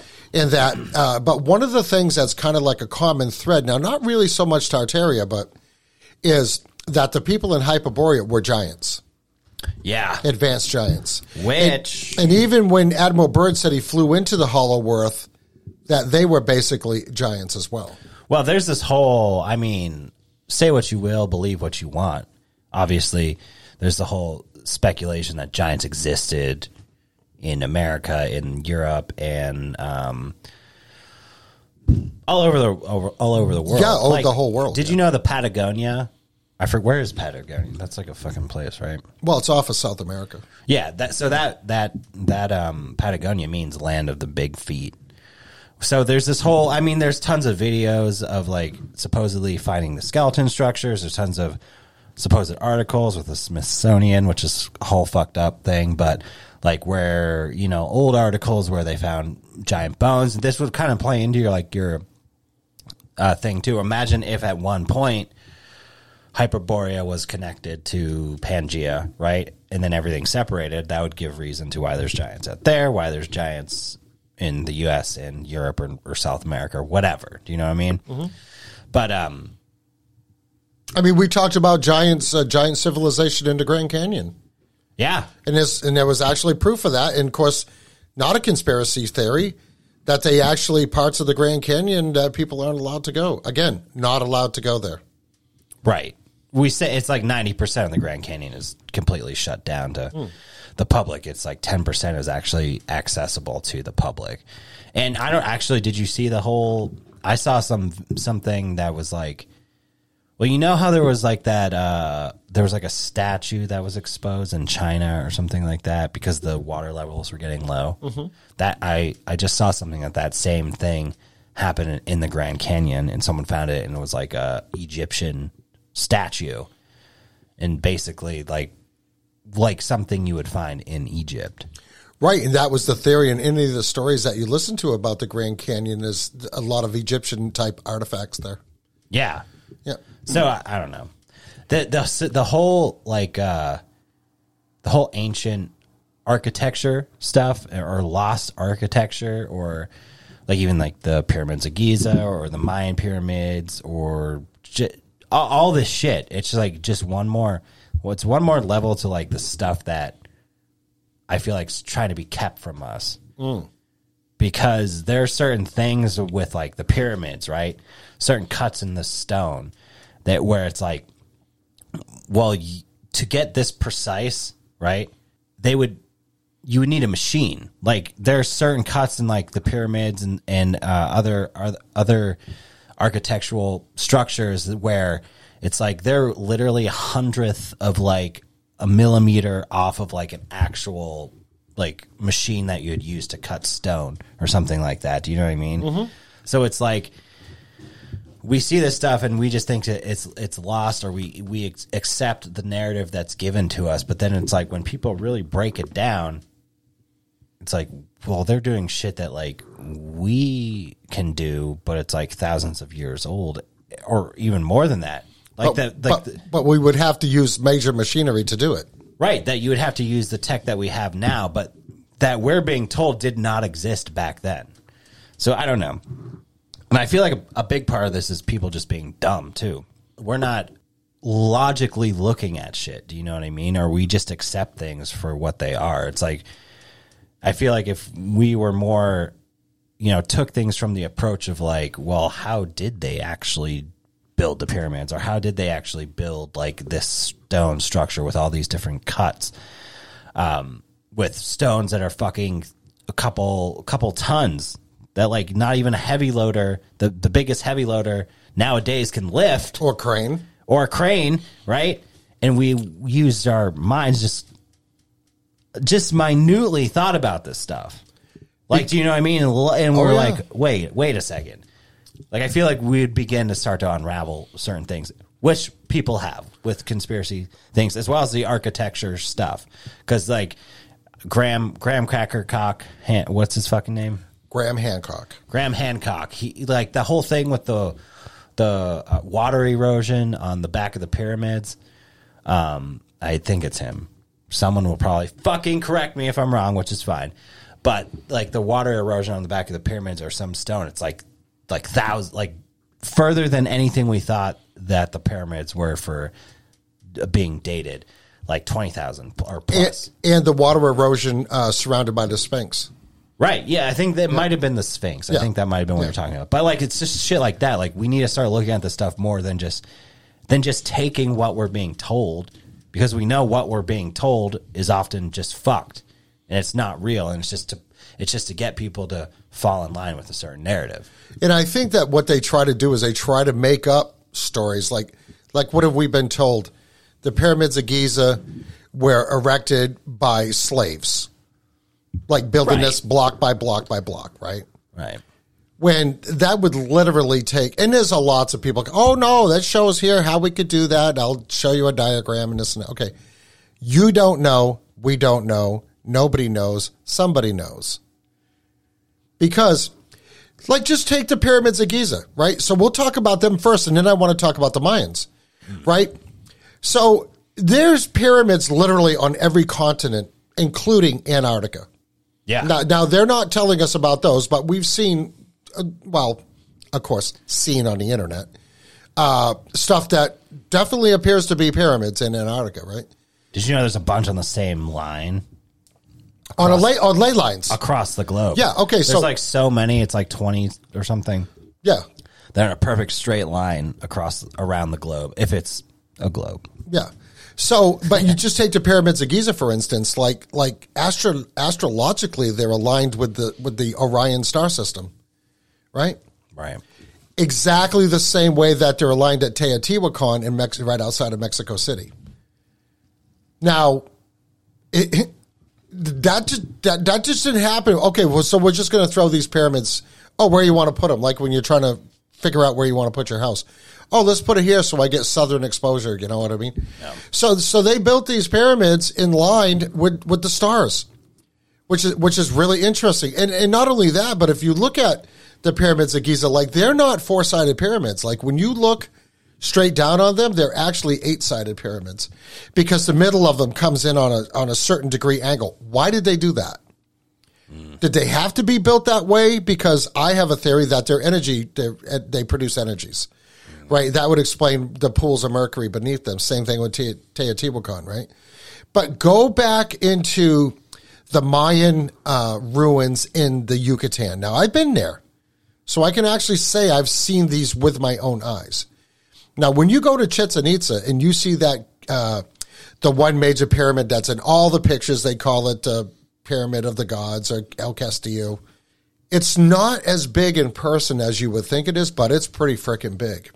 But how were the Mayans, who were you know supposed to be primitive people, have the technology and not only the math skills or the astrological skills to build these freaking pyramids? Right. because because at Te, uh, excuse me at Chichen Itza on the equinox, how the sun hits the stairs coming down it, it looks like a serpent moving down the stairs, and and of course at the end of the stairs it is a serpent's head on both sides. All right, how the fuck did they figure that out? And not only that, when you're at the top of that, they said that you could just talk normally, and the, the acoustics would go out. It would be like you're on a loudspeaker. And Fucking weird. but but here but here's where it goes though, where these civilizations just seem to disappear overnight. Now it's the same thing we've heard about the Atlanteans. Major cataclysm came, they disappeared. Right? We hear about Lumeria, then we hear about how Lumerians got into this big battle with the Atlant- the Atlanteans. Okay, so again, lots of pros and cons to that story. But the Mayans, I mean, this is relatively recent in the in in the history of the Earth, right? Or the history of the world. The Mayan disappearance. yeah. And no one really knows what happened. no, and like I always said when I was a kid, because I've always been fascinated by this subject, and I think that's why I'm still you know into it, like I am, is that I can remember as a kid saying, "Well, I know where they went. They went up. They were taken because I was a big believer in aliens when I was a kid, and I The still am. you think the aliens? I? I think I think they got evacuated. I think they got evacuated off this planet. Why? Now there's a lot of there's a lot of people down there that are that are descendants of Mayans, obviously. So maybe they didn't take all of them. Why would they take them? I don't know. But who gave them that information? Who gave them the knowledge to build those fucking pyramids? Well, yeah. What they tell us that there was like a famine or disease or? Yeah, there was something like that. Now, and and and, and it wasn't really associated with the Spaniards coming, because I want to say the Mayans disappeared before the Spaniards came. You know, because then you have the Mayans and you got the Incas and you got the Aztecs, which were later. Well, we know the Aztecs got wiped out by the Spaniards. But, you know, and, and you want to talk about technology uh, of the Incas, look at Machu Picchu. Machu Picchu. I mean, that's insane. I would love to go there. But then you talk about these uh, this construction that's happened at Puma Punku down there in South America, which was supposed to be Incas, right? Where it looks like the stones were actually molten, like melted and put together. And you can't, and there's no mortar, and you can't even fit a piece of paper between them. Right. Hey, where did that technology come from? Right, and it's also in the the thing is weird too because some of these ancient structures there's a clear um, separation of like uh, architecture that's very certain style of stone, stone, certain style of cuts, and then there's add-on st- uh, structures That were added on later. that were added on some Yeah. point later that like you know they fit and they're they're molded pretty well, but they're not the same. And they're not as good. and they're not as good. There's a clear distinction. Like people talk about this, but also there's in the Amazon too. Like the Amazon is one of the most unexplored places Still to this day. on the planet besides Antarctica, maybe. but there's like they've discovered you know giant cities in there with like li- lidar, lidar, laser detection, mapping. Um, and they've only explored like a certain percentage. Like in these cities that they found, it's like they hold I don't know sixty thousand people. Could hold sixty thousand people. Remember there was an Hundred explorer? percent, hundred percent. There's more shit in the Amazon. an explorer that went down the Amazon and witnessed all that. Yeah, And somehow they, they killed him off, but some people had escaped out with the story, allegedly. Well, there's is that kinda whole interesting. there's that whole uh, I, idea, I, or I guess because I don't know how authentic or real this is, but like because there's so many different plant species in the Amazon that the, that they are basically the Amazon is basically created through agriculture or gardening. Have you ever heard that? Mm-hmm. So it's like none of the plants there are like nat just like developed there, I guess. Like Which you're is- saying that they were brought there, right? So like yeah, like terraformed. Yeah, so like, and then for whatever reason, c- civilizations fell or or died out, then they the agriculture and plants, whatever, like expanded and grew out. But I don't know, man. That seems like a weird fucking story to me. Yeah, you know, when you start really thinking about how Admiral Byrd said on that TV show, and I can't believe that that's even still out there, but it is, that there was vast continents beyond the poles. Right. And this dude was serious when he said that. Okay, so just that little couple of words put together TV clip. has like like just driving me nuts. Right. Because if there's vast lands beyond the pole, and he said as big as United States, yeah. could these maps not be from the world that we know, or is it outside of the world we know? And when they talk about the Hyperboreans, they do bring up, they say the hinges of the firmament in one of them stories. The hinges. The hinges of the firmament. Now, do you think that this could, because none of these land masses in any of these maps resemble the land masses that we know now, with the exception of like the northern part of Sweden, Norway, and Finland. Like that looks pretty similar. But when, you know, that ocean, the Arctic Ocean, if you say, okay, there's no landmass there, it's, it's pretty big, but it's not that big. Like I think you could take like what what they're showing us as Antarctica, like the landmass of Antarctica, which is technically a continent, and you placed it on top of that, it would encompass all of that. yeah. So uh, it's just it's just really weird because to me, the more I think about it, is this these places may exist or may have exist. They could have disappeared or went somewhere else or whatever, but these might exist in a different place on Earth that we're not aware of. And maybe they're really there, we just don't know where they're at. Which brings us to the other mystery. They're definitely there. And then I was thinking, you know, when we heard in some of the paperwork, Kristen, that we're going to get into later, that we talked about gateway process and Stargate project and things like that, that the CIA is actually, the government is actually coming out and saying, yeah, there is such a thing as multidimensional worlds.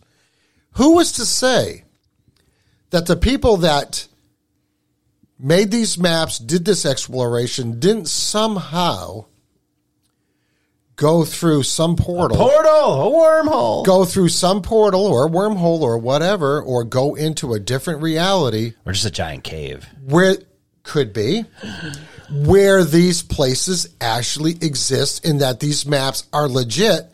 They're just not in the dimension that we're living in. I mean, it's just mind boggling when you think about it. Kristen, what do you have to say about this? I've just been dying to go through one of the portals or cracks in the ice wall or caves to go into this other land of existence and exist there because I feel like that's where I belong. I mean, I think that it is somewhere that we could go as humans if we knew the right tunnel to go through. I mean, yes, we could get there astrally, but I think there is a way to actually get there physically, whether it be through a portal or what. But I think there is actually a physical way to get there. Well, the old like the Native Americans, and especially in the Midwest, out out in those regions like the desert, Arizona, Colorado, blah blah blah. There were specific sites um, where there's like cuts and stone structures and stuff like that. Like Mount Shasta? Maybe I don't know, but they That's in Northern California. they they were regarded as being like portals to whatever, or or portals for beings to come and meet them. I think even if you were to go to certain pyramids, you would be able to get to whether it be Hollow Earth, Flat Earth, Hyperborea. I think that those tunnels actually lead to this place. That's yeah, you know, if you, if you take into consideration that pyramids, uh, by the theory that they're power plants, who's to say that you can't, by using certain types of energy and power, create your own portal? I mean, maybe you just Or need your to own levitate a pyramid, and then you can, if you can lift it off the ground, maybe it's right underneath. Yeah, you know, I was listening to this other theory that somebody had that portals are not in stationary locations. That portals can be directed by who knows what or who. I mean, the most of what we see of portals in like Hollywood movies is something that you can summon and bring to your existence wherever you may be. I mean, some movies, yeah, they're traveling to these portals, like the Witch Mountain or whatever, or Twin Mountains. I forget what movie it was, but there's definitely movies where you're traveling to a portal. But Probably there's other not. tw- movies it's in probably Hollywood. not Twin Mountain. I don't know. I just think it's something that can be summoned, or there are certain portals where you have to actually travel to. And I think you're onto something. Because, uh, you know, love him or hate him, Stephen King has some really weird shit that he writes about. And when they did the movie uh, Dreamcatcher, there was i- i- in uh, each one of these kids had their own little special power, kind of. There was one of the kids in Dreamcatcher when they were little, and it showed he would take his finger and he would start spinning, and he could make his own portal. Have you ever seen that movie? I remember reading the book I in know- like fourth grade. I've heard I have to about read it, it, again. Yeah, you know Stephen King. You kind of wonder if that guy is juiced into some of this stuff, or it's just like drug induced on his end. But I think it's Uh, both. yeah, it could be. But he has. I am a huge fan of Stephen King. Again, I don't like his politics. I love his work. But when that kid was spinning his finger, he was creating his own portal. Now we've all seen the video that's going around the internet where this guy shows in his bedroom a portal opening up, and you can actually see through there. I mean, of course, you can do anything with video, right? But let's bring back into um, Jack Parsons, who was part of the uh, Jet Propulsion Lab and tied in with uh, Aleister Crowley and all that satanic stuff. How he, when when he was a youngster, made his own portal. I mean, I I, I think I think these worlds probably do exist. I, I, I don't know. I just have this theory that th- they exist, but they're not in the in the dimension that we're in. They're in other dimensions, and maybe some of these people did, eh, you know, astral project to these other places, these other worlds. You know, I know we touched a little bit about that last week, but it's just it's it's so mind boggling to me that I can't stop thinking about it. Because how do you how do you how can you make your own portal? Can you make your own portal? And if you go through this portal, Where do you go? where do you go? What's over there waiting for you? And how do you get back? Like that would be, that would be like the one drawback for me of, like if I saw a portal, like your first, your first thought would be, oh, let's go check it out. But then you got to think about if that portal closes, like, like you didn't make that portal appear. Right? Somebody else made that I'd portal probably appear. go for it. As long Yeah, as I I can probably take my would cat, too. I'm I'd probably going. just, I'd be like, whatever. I'm gonna go. I, I gotta go home and get my cat, and then we're going. I'd probably just swan dive straight in. Like, Yeah. Well, you know, uh, they had that one story of, of that place down in Tennessee called the Land Between the Lakes, where they had this theory that Bigfoot and Dogman were actually coming through portals. And this is this is why they disappear. I know it's not really related, but it kind of is. no, they're, I know that they're interdimensional or thought to be interdimensional. Right, but I'm just saying that the idea of portals, of things coming through portals.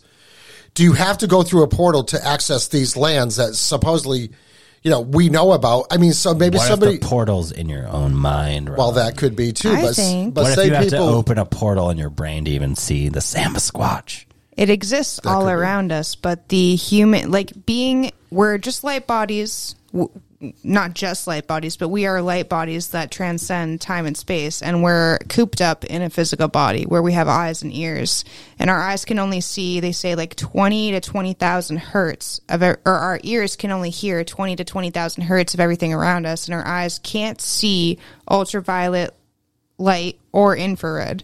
So I think it's very possible that these dimensions, portals, and everything exist all around us. We just literally don't physically have the capability to see and experience these things unless you go through the process of Hemi-Sync, which, you know, shutting off the left analytical brain hemisphere and completely living in the right hemisphere, at least for that moment in time, then you have the ability to use your pineal gland to see what you're not able to see with your actual eyes. Like, Your penile gland? yeah, it has the ability, oh, Okay. it, it has, I think they say like two photoreceptors. Yeah. Why would your pineal gland, which has no access to living daylight in the middle of your, in between your right and left hemisphere, why would it have photoreceptors if it wasn't meant to download and see ultraviolet light and all of light body existence around you? Like, why is the pineal gland there if it's not meant to download this data? I don't know. I think, Do you think? Do you think that through the pineal gland, that's how you link the right and left hemispheres of your brain? Well, it would form I a, think it has tri- a it lot would do form with a it. triangle like the Illuminati. They say like you're meant to shut down your left Think about it. hemisphere so that your right can take over. So that way, all logic and analytics is put in the back seat. You can just download data, and I think the pineal gland definitely helps with. Well, that. for some reason, when you were describing this, I was thinking, I was like, I literally was like drawing uh, on your forehead. don't draw shit on my forehead. I was like picturing like a triangle from your right brain to your left brain and then down to your pineal gland and it forms a triangle. It would. Like an upside down triangle. An Yeah. upside down triangle. Hey, you want to know something that's really weird?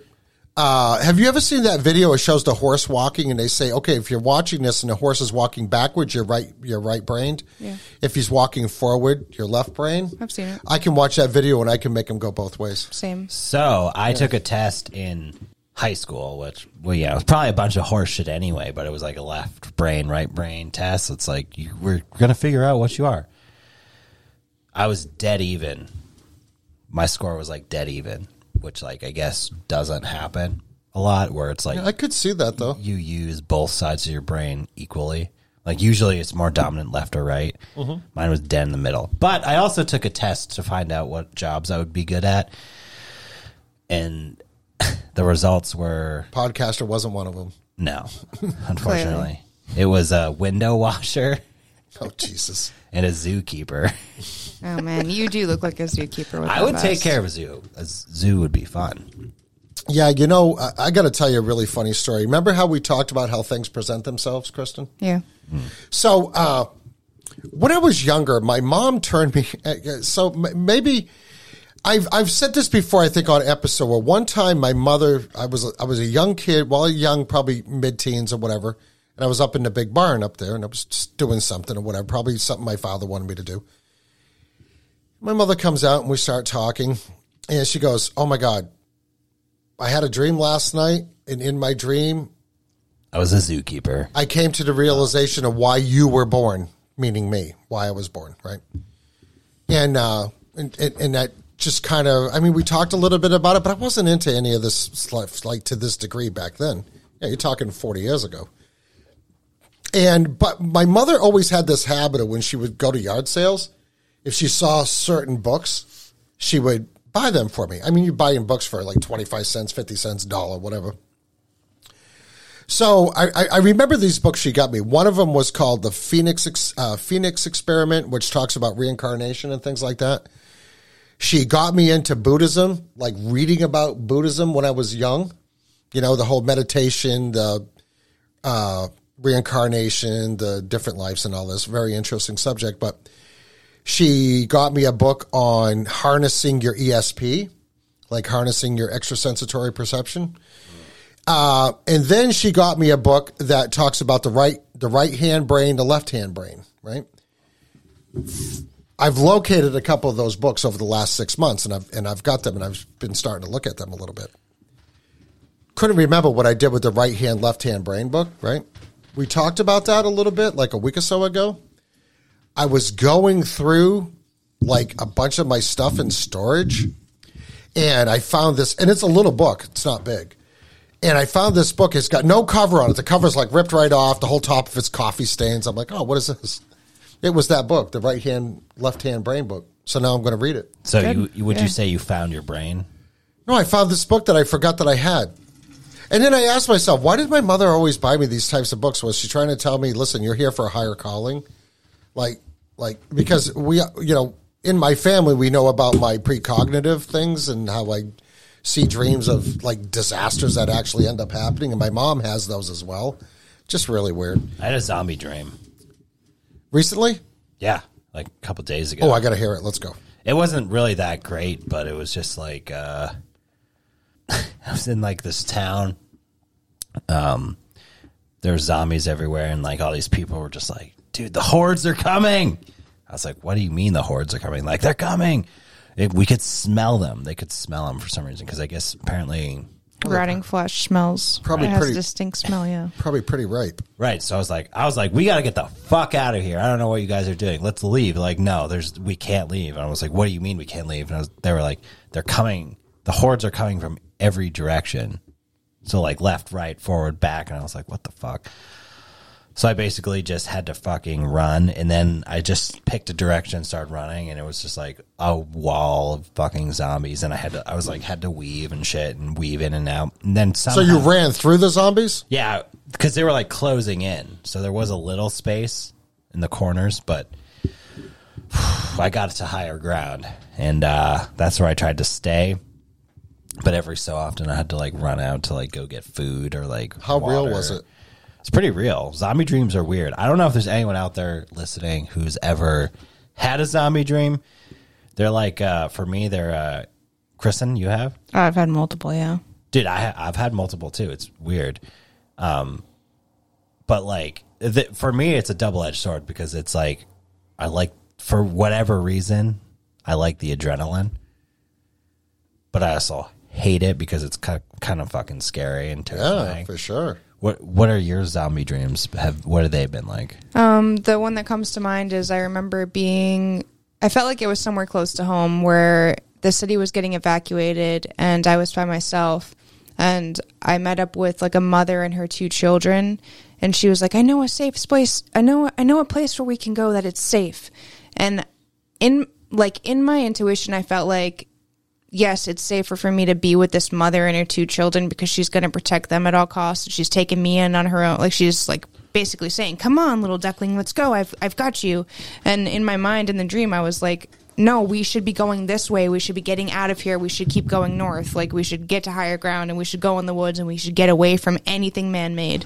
But in the dream, she brought me to this underground water system area where she was like, we just have to go down. here." It was like a rat. It was like literally living like a rat where we had to go down this ladder, go into this water cement tunnel where, yes, there was water flowing underground, but there was still like a bunch of air and, you know, you could walk on the sides like a sewer system type of thing. And we get down to this area where it's a dead end, it's a cement wall, there's walls all around us. And there was just a door which was locked that we had no access to. And I told her I was like, "We do, we should not be down here. This is the last place you want to be. There's nowhere to run. If the horde comes down through the same ladder we came down, we're done." And that's exactly what started happening. Like the horde started coming down this ladder and filling up the space that we were in, and we were at a dead end, and there was nowhere to go. And then I woke up. But I did have a recent dream, not zombie related, where kind of feel like I'm going to die soon because of it. Because, um, Well, that's refreshing. yeah, I know. That's what Dude. kind of why I want to get it on the air. Because if I die, then you guys at least have this. But I had this dream like last week where I was I had gone through a lot. I can't remember what most of my dreams have trauma in the beginning and I have to like run and hide from something. So a lot of it had to do with that. I can't remember what that one was specifically, but I ended up in this place where it was a bunch of wood and I was just like sitting looking out this huge gazing window where everything was they, I think they call it the land of Mahatma, the land of love, where nothing but love exists. And I was just like looking through this beautiful window at that land and it was in this giant community meditation center and everybody around me was sitting in the same kind of body shape and meditating and i just felt the sun piercing my skin and i was like absorbing it and i think i was about to i don't know if i was about to transcend or astral project but i remember f- actually physically feeling the sun on my skin and then waking up So when you were in this meditation place, you could look out the window and see this other place, yeah like a portal. another land of existence Dude, I have dreams about things like chasing me all the fucking time. Yeah, It's- you do. all the time, and sometimes it's like vivid, like zombie dreams, or like I I talked to you one about one at one time that wasn't zombies, but there's been multiple multiple occasions where I just I'm having a dream where something's trying to get me, demonic or paranormal or otherworldly. I don't really know. It's just like something because I can feel I can feel the energy of it, whatever it is. Uh, but I don't remember the dream. But I know that something's trying to get me, and I'm fucking running and gunning. And I wake up and I'm just like, I don't fucking know. But and it's a shitty feeling. I don't know it. I don't know. It just is. It's like it's strange. You have a lot of dreams with demonic things. you know why Yeah. Yeah. Because you call me a demon from hell, so my ancestors are like, okay, sir, I don't care. order up. If you, uh, if any of the listeners, Let's go. I don't give a shit. Come at me. if any of All you, y'all demons, come at me, bruh. if, Good luck. If any of you listeners have any insight on these lost lands and lost civilizations and things like that, and would like to come on and talk about it, we would welcome that because I'm going to start getting into it more because I'm going to start looking into a lot of these maps. Or if you've had zombie dreams or weird. Oh my God, anything crazy like that, just Yeah, like email where us. Okay, dreams so were- were most just people- chasing you or whatever. Most people don't know I want to get into it, but I am a very good dream analyzer. Doubt so it. if you want your dream analyzed, go ahead and send it in. Give me all the Yeah, for details, sure. all the symbols, everything. Like write a book. I will analyze it and send it back to you. Give me Or- some time, but I'll do it. Or we could pick one week, uh, Yeah. one show out of the month where it can all be listener calls, and we can come. They can call into the show. Uh, we're getting a separate number, uh, a separate phone number to coming to the show, so that's really cool. I thought we already had that. We have it. We just haven't. u- No, we have this if they call my cell phone, but we're having another setup to where they can call into the show, uh, and it might actually sound better than than that too. Than the cell. through the cell phone. Yeah. All right, Kristen. Uh, last week you said you had this thing you were going to do.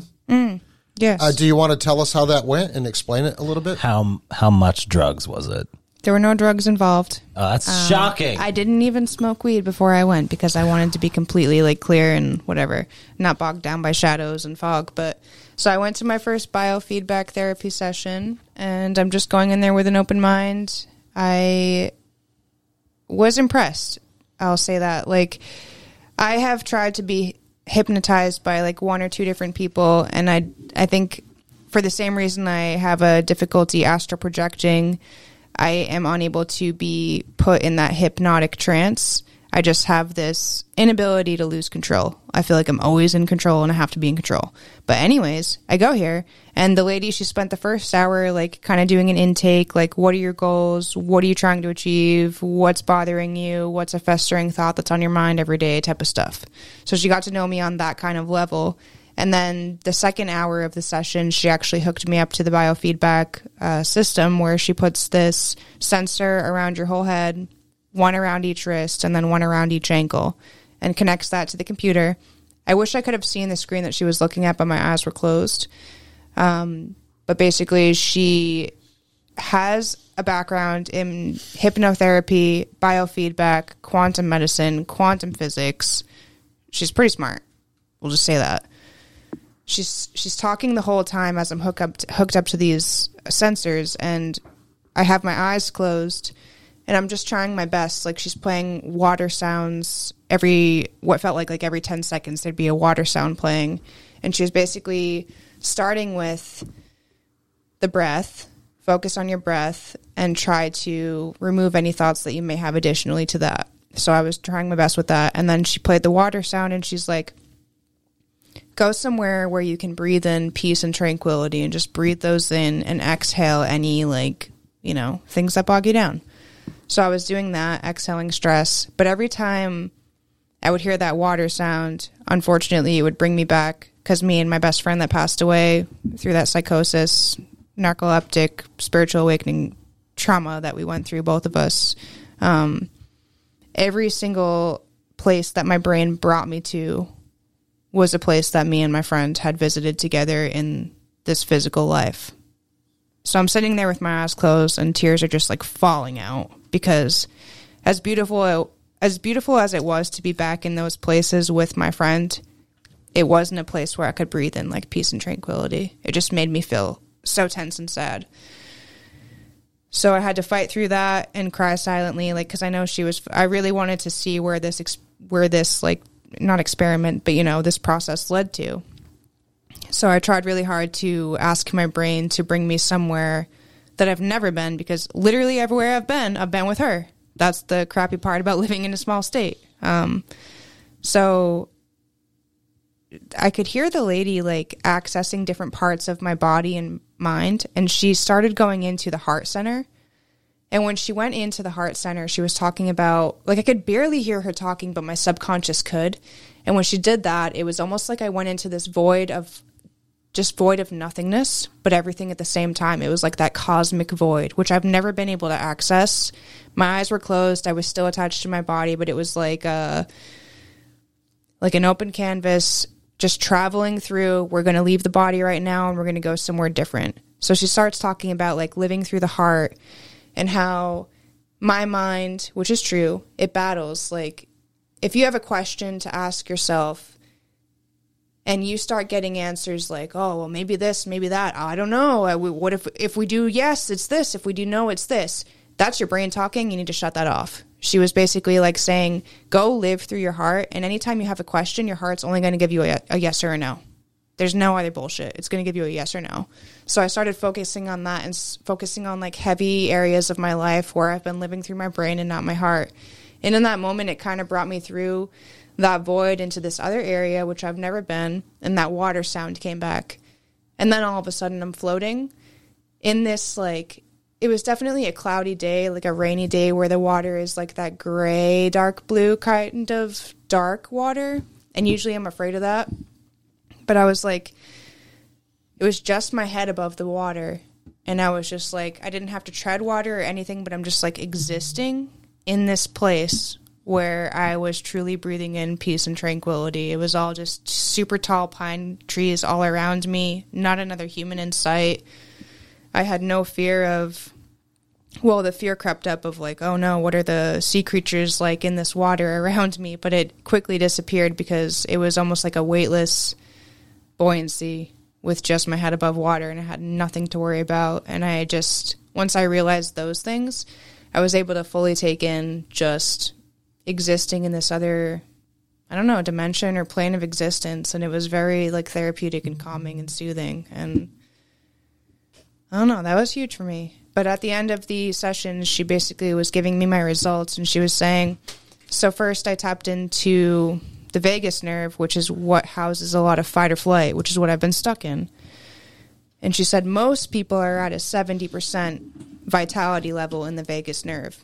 Your level, 17%. And that to me was like, yeah, that's accurate. Makes sense.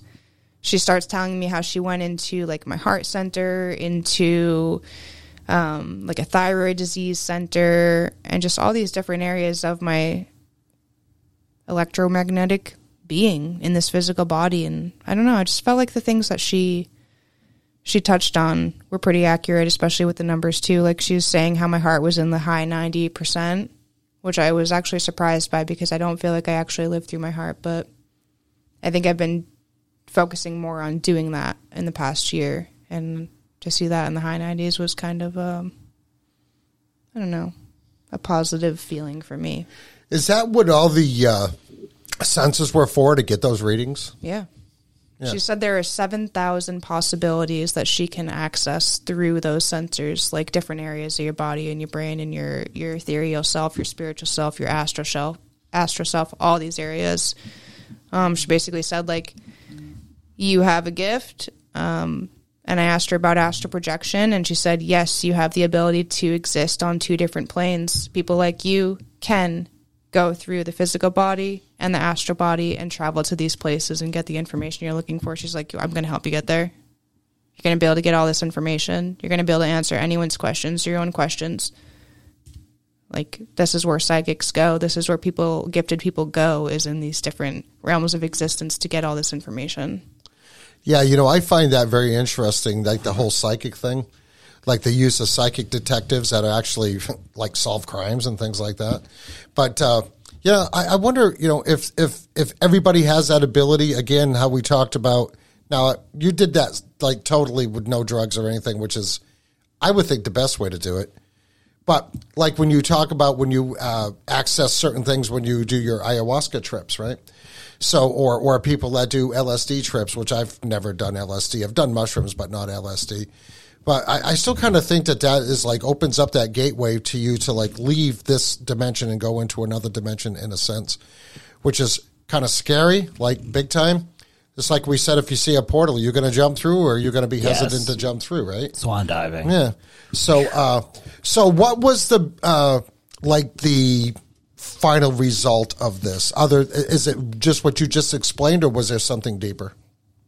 to me that the like the reassurance and the valid, valid, validity of what I've been feeling was the final result at least for that first session I'm going to go back um, and she was able to get my vagus nerve to go up to 42% through the breathing exercise and giving my mind that safe space in that lake with the pine trees around to go to. That was huge. Um, so driving back the whole way, like I felt very calm and actually tranquil, and I felt like I had a tool to use where I could go to this space whenever I felt stressed or anxious or depressed. So I've been using it the past week. Like, it's been weird. Like, I know actually that physically that place isn't somewhere that I, I mean, it, it's possible in New England. There is a place like that that I saw in my mind that exists that I could go. But it's, it's this weird feeling to know that anytime I get like, I don't know, it's I've just been using it as I've been using it as a visual tool in my mind that when I feel overwhelmed, like I can use it as like a calming technique to know that that place exists and that someday I'm going to go there. So no matter what happens in this physical body in this time of existence for me, like I'll ultimately end up in a state in a light body where I can go travel to that place anytime I want or I can do anything I want. So I've just been kind of like picturing that anytime I get sad. Whereas it's interesting because I've done EMDR therapy and I've done a bunch of d- different types of therapy. And when I first did EMDR, I was screaming and wailing and crying and groaning the whole way home. Like I just reprocessed the trauma, like I was living it in again. Reliving it. Yeah. yeah. And this was such a very light, just very calming. You know what's really interesting, like you say about going to certain places. Now, I have, I, and I've talked about this before. I've had all these past dreams of these particular locations that in your dream, like like you don't know you're dreaming, like you're really there, Yeah. right? Like you're really there. Like this one particular house that I keep going back to in my dreams, like that I lived at this house, and or, or this uh, or this section of town which is in our town. Like in my dream, it's in our town because there's certain buildings and landmarks in our town that are in that dream, which is totally bizarre. And then and then it's weird because you know, you could have these dreams like a long time ago and then just something triggers it and it brings it right back to you like like you just had that dream like 10 minutes ago. Yeah. Which is really weird because when you're in that dream, like in, in certain dreams you know you're in a dream and other dreams you don't know. Which kind of brings you into like that the whole concept of the movie Inception. But I have this one particular freaking house that I keep going back to. It's like, do I live there in another realm? Did I live there at some other time? But it's in modern times. Like when I go to this house in these dreams, like it's not like in the past. It's like in modern times. It's just really, really bizarre the place that your brain can take you when you're either sleeping or you're maybe not clouded by all this other bullshit and information and these radio waves that you get. So I had this idea that I wanted to build like this, uh, like this little room and and make it like a Faraday room. So when you're in this room, you're not getting like inundated with anything. In your mind, you're going to make that room? no, I'm going to make the room physically hmm. where you can go into this room and nothing can access it. And I'm going to try to make it climate controlled so it's the same temperature like like that so your, your body would acclimate to that kind of like how they do and this is something else I want to look into. Like sensory deprivation. Yes, yes. So, so have you heard? Have you heard of like the float therapy, which is becoming to be quite a big thing Like now, the right? Sensory deprivation tanks. Yeah. Yeah. Okay, so like think tanks. Now, is it the movie Altered States? that actually starts out with a guy's in a think tank, and that and that's actually where that term came from. Was basically float tanks, but they have these things called float therapy now, and it's actually salt water, and they you know figure out how much salt's going to go in based on your weight, so that you become weightless, basically in the dream. In that you're, I mean, not well, you're in the float tank, you're actually weightless, but you're not going to sink, so you're not going to drown. So it's kind of like a fail-safe type of thing. And the temperature of the water is brought up to be exactly what your body temperature is, which is what ninety eight point two or something like that. And and it's supposed to be total sensory deprivation, where you can just go into another realm or another state of relaxation. I could use that in my life because I think that's what's hold what holds me back is that kind of disassociation where my body's like, we got to do this, this, and this. But if I was in some sort of setting where I didn't have to worry about regulating my body temp or worrying about not drowning and staying afloat, that I would have such greater access. Like they say, once you get into those meditative states, your brain operates at a like a fifty thousand or eighty thousand time processing speed of what it operates on a regular basis. Mm. Yeah, because you're not inundated with so much outside information. You can you can bring all your thoughts from inside instead of taking external forces that are that you have to fight. Like I try to explain that to my wife. My wife can't sleep, right? And I see her whenever I wake up, she's always on her phone at night. I'm like, put that fucking phone away Burn and it. try to get some sleep. So I was wondering if that uh, Uh, biofeedback. therapy. biofeedback if i should get her uh, uh, that's something i would definitely no I, am trying to help my, my wife does not sleep and i don't understand how she even functions to be honest with you Give her some whiskey before bed. yeah well she tries that with tequila so i mean that doesn't really work either all right so i thought that, that we gave you some interesting information Yeah, no. Hyperborea is a good one. Uh, whatever the hell she was talking about with the bio feedback electricity. no i'm really No, into that- I, that was really interesting. interested i'm really interested in that stuff No, I think it's interesting too. Because Um, I've I- always I've always had that like I know that I have like extra sensory stuff going on, precognitive like stuff. a- I've known like an autistic person. I've known that my whole life. No, not autistic. Although, in all seriousness, they do. I think some autistic people are freaking genius savants. well, they also have hypersensitive sensory sensory. senses. Sensory. They have like, like they're more. uh their sen- their senses are heightened, I guess I should say. So like loud noises, or like they can hear shit like really far away, like across the room that like no one could hear, but they can because their senses are heightened. Shit like that. But my closing words are like the stuff we talked about earlier in the episode. Just I don't know, make up your mind about shit. You know, take a take a stand on stuff if you don't, if you're not, if you don't agree with it. Uh, but you know, also explain why you don't agree with it. I guess Silence is agreement, Yeah, as far as I'm concerned. um, also, uh, just so just yeah, just think about that. Like, don't just sit in the back seat and let like these forces, as Kristen would say, people you don't even know or give a fuck about or don't even know you, like run your life. I guess take a stand against that shit. That's all I gotta say. Take a stand for what's right and what's morally right. And and I mean, I mean, who's to say what we think is moral, somebody else might think is not moral. Right. and vice versa, right? Again, with the inversion.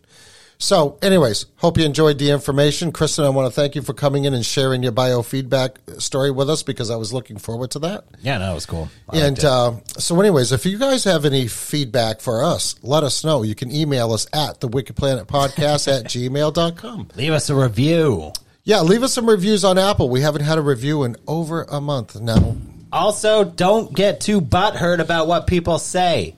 Words is words, motherfuckers. It doesn't, I mean, it does matter, but it also really doesn't. It's like people have their fucking opinions. Let them say it. If you don't really agree with it, you can combat that, but don't get so butthurt on it that you're going to make a problem about it. Yeah. You know what I mean? Yeah, take Like, it, take it in, and decide to let it go. Kristen has her opinions on shit. Ron has his opinions on shit. I have my opinions on shit. We talk about it. We don't always agree with each other. I definitely don't always agree with Ron. Kristen's definitely a weirdo. And that's exactly but how that's it. the point.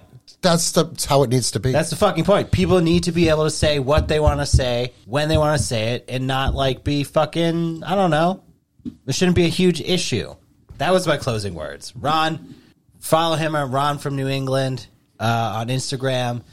Follow us at the Wicked Planet podcast on Instagram. Wicked Planet uh, podcast at gmail.com. Instagram. Kristen. Iridescence nine one nine deer underscore and underscore crow, and we are still accepting online alias name requests for me. Yeah, we didn't Thank get you. much feedback from that, but I uh, saw someone do osteooccultist. I did like that. yeah, I I, I actually kind of like that a little bit. I like Spooky Girl too. That's kind of cool. Something like that, you know. I don't know. I'm still going with Demon from Hell. Demon from Hell could work. Boom. But anyway, uh, what do you, what do you have to say? You can find Tristan Buckley at tristan.a.buckley on I was trying, I Instagram. was trying to With get out that, of you it. can get his home address, his license plate, his Whoa, social whoa. security, his wife, his daughter, his parents, Whoa. everything you want. Phone Whoa, number, just whoa, type it in. Whoa, whoa. I don't think anybody cares. No, no one cares about me. Somebody does. All right, everybody. Thanks for listening. We might see you before next weekend. I don't know. We'll see.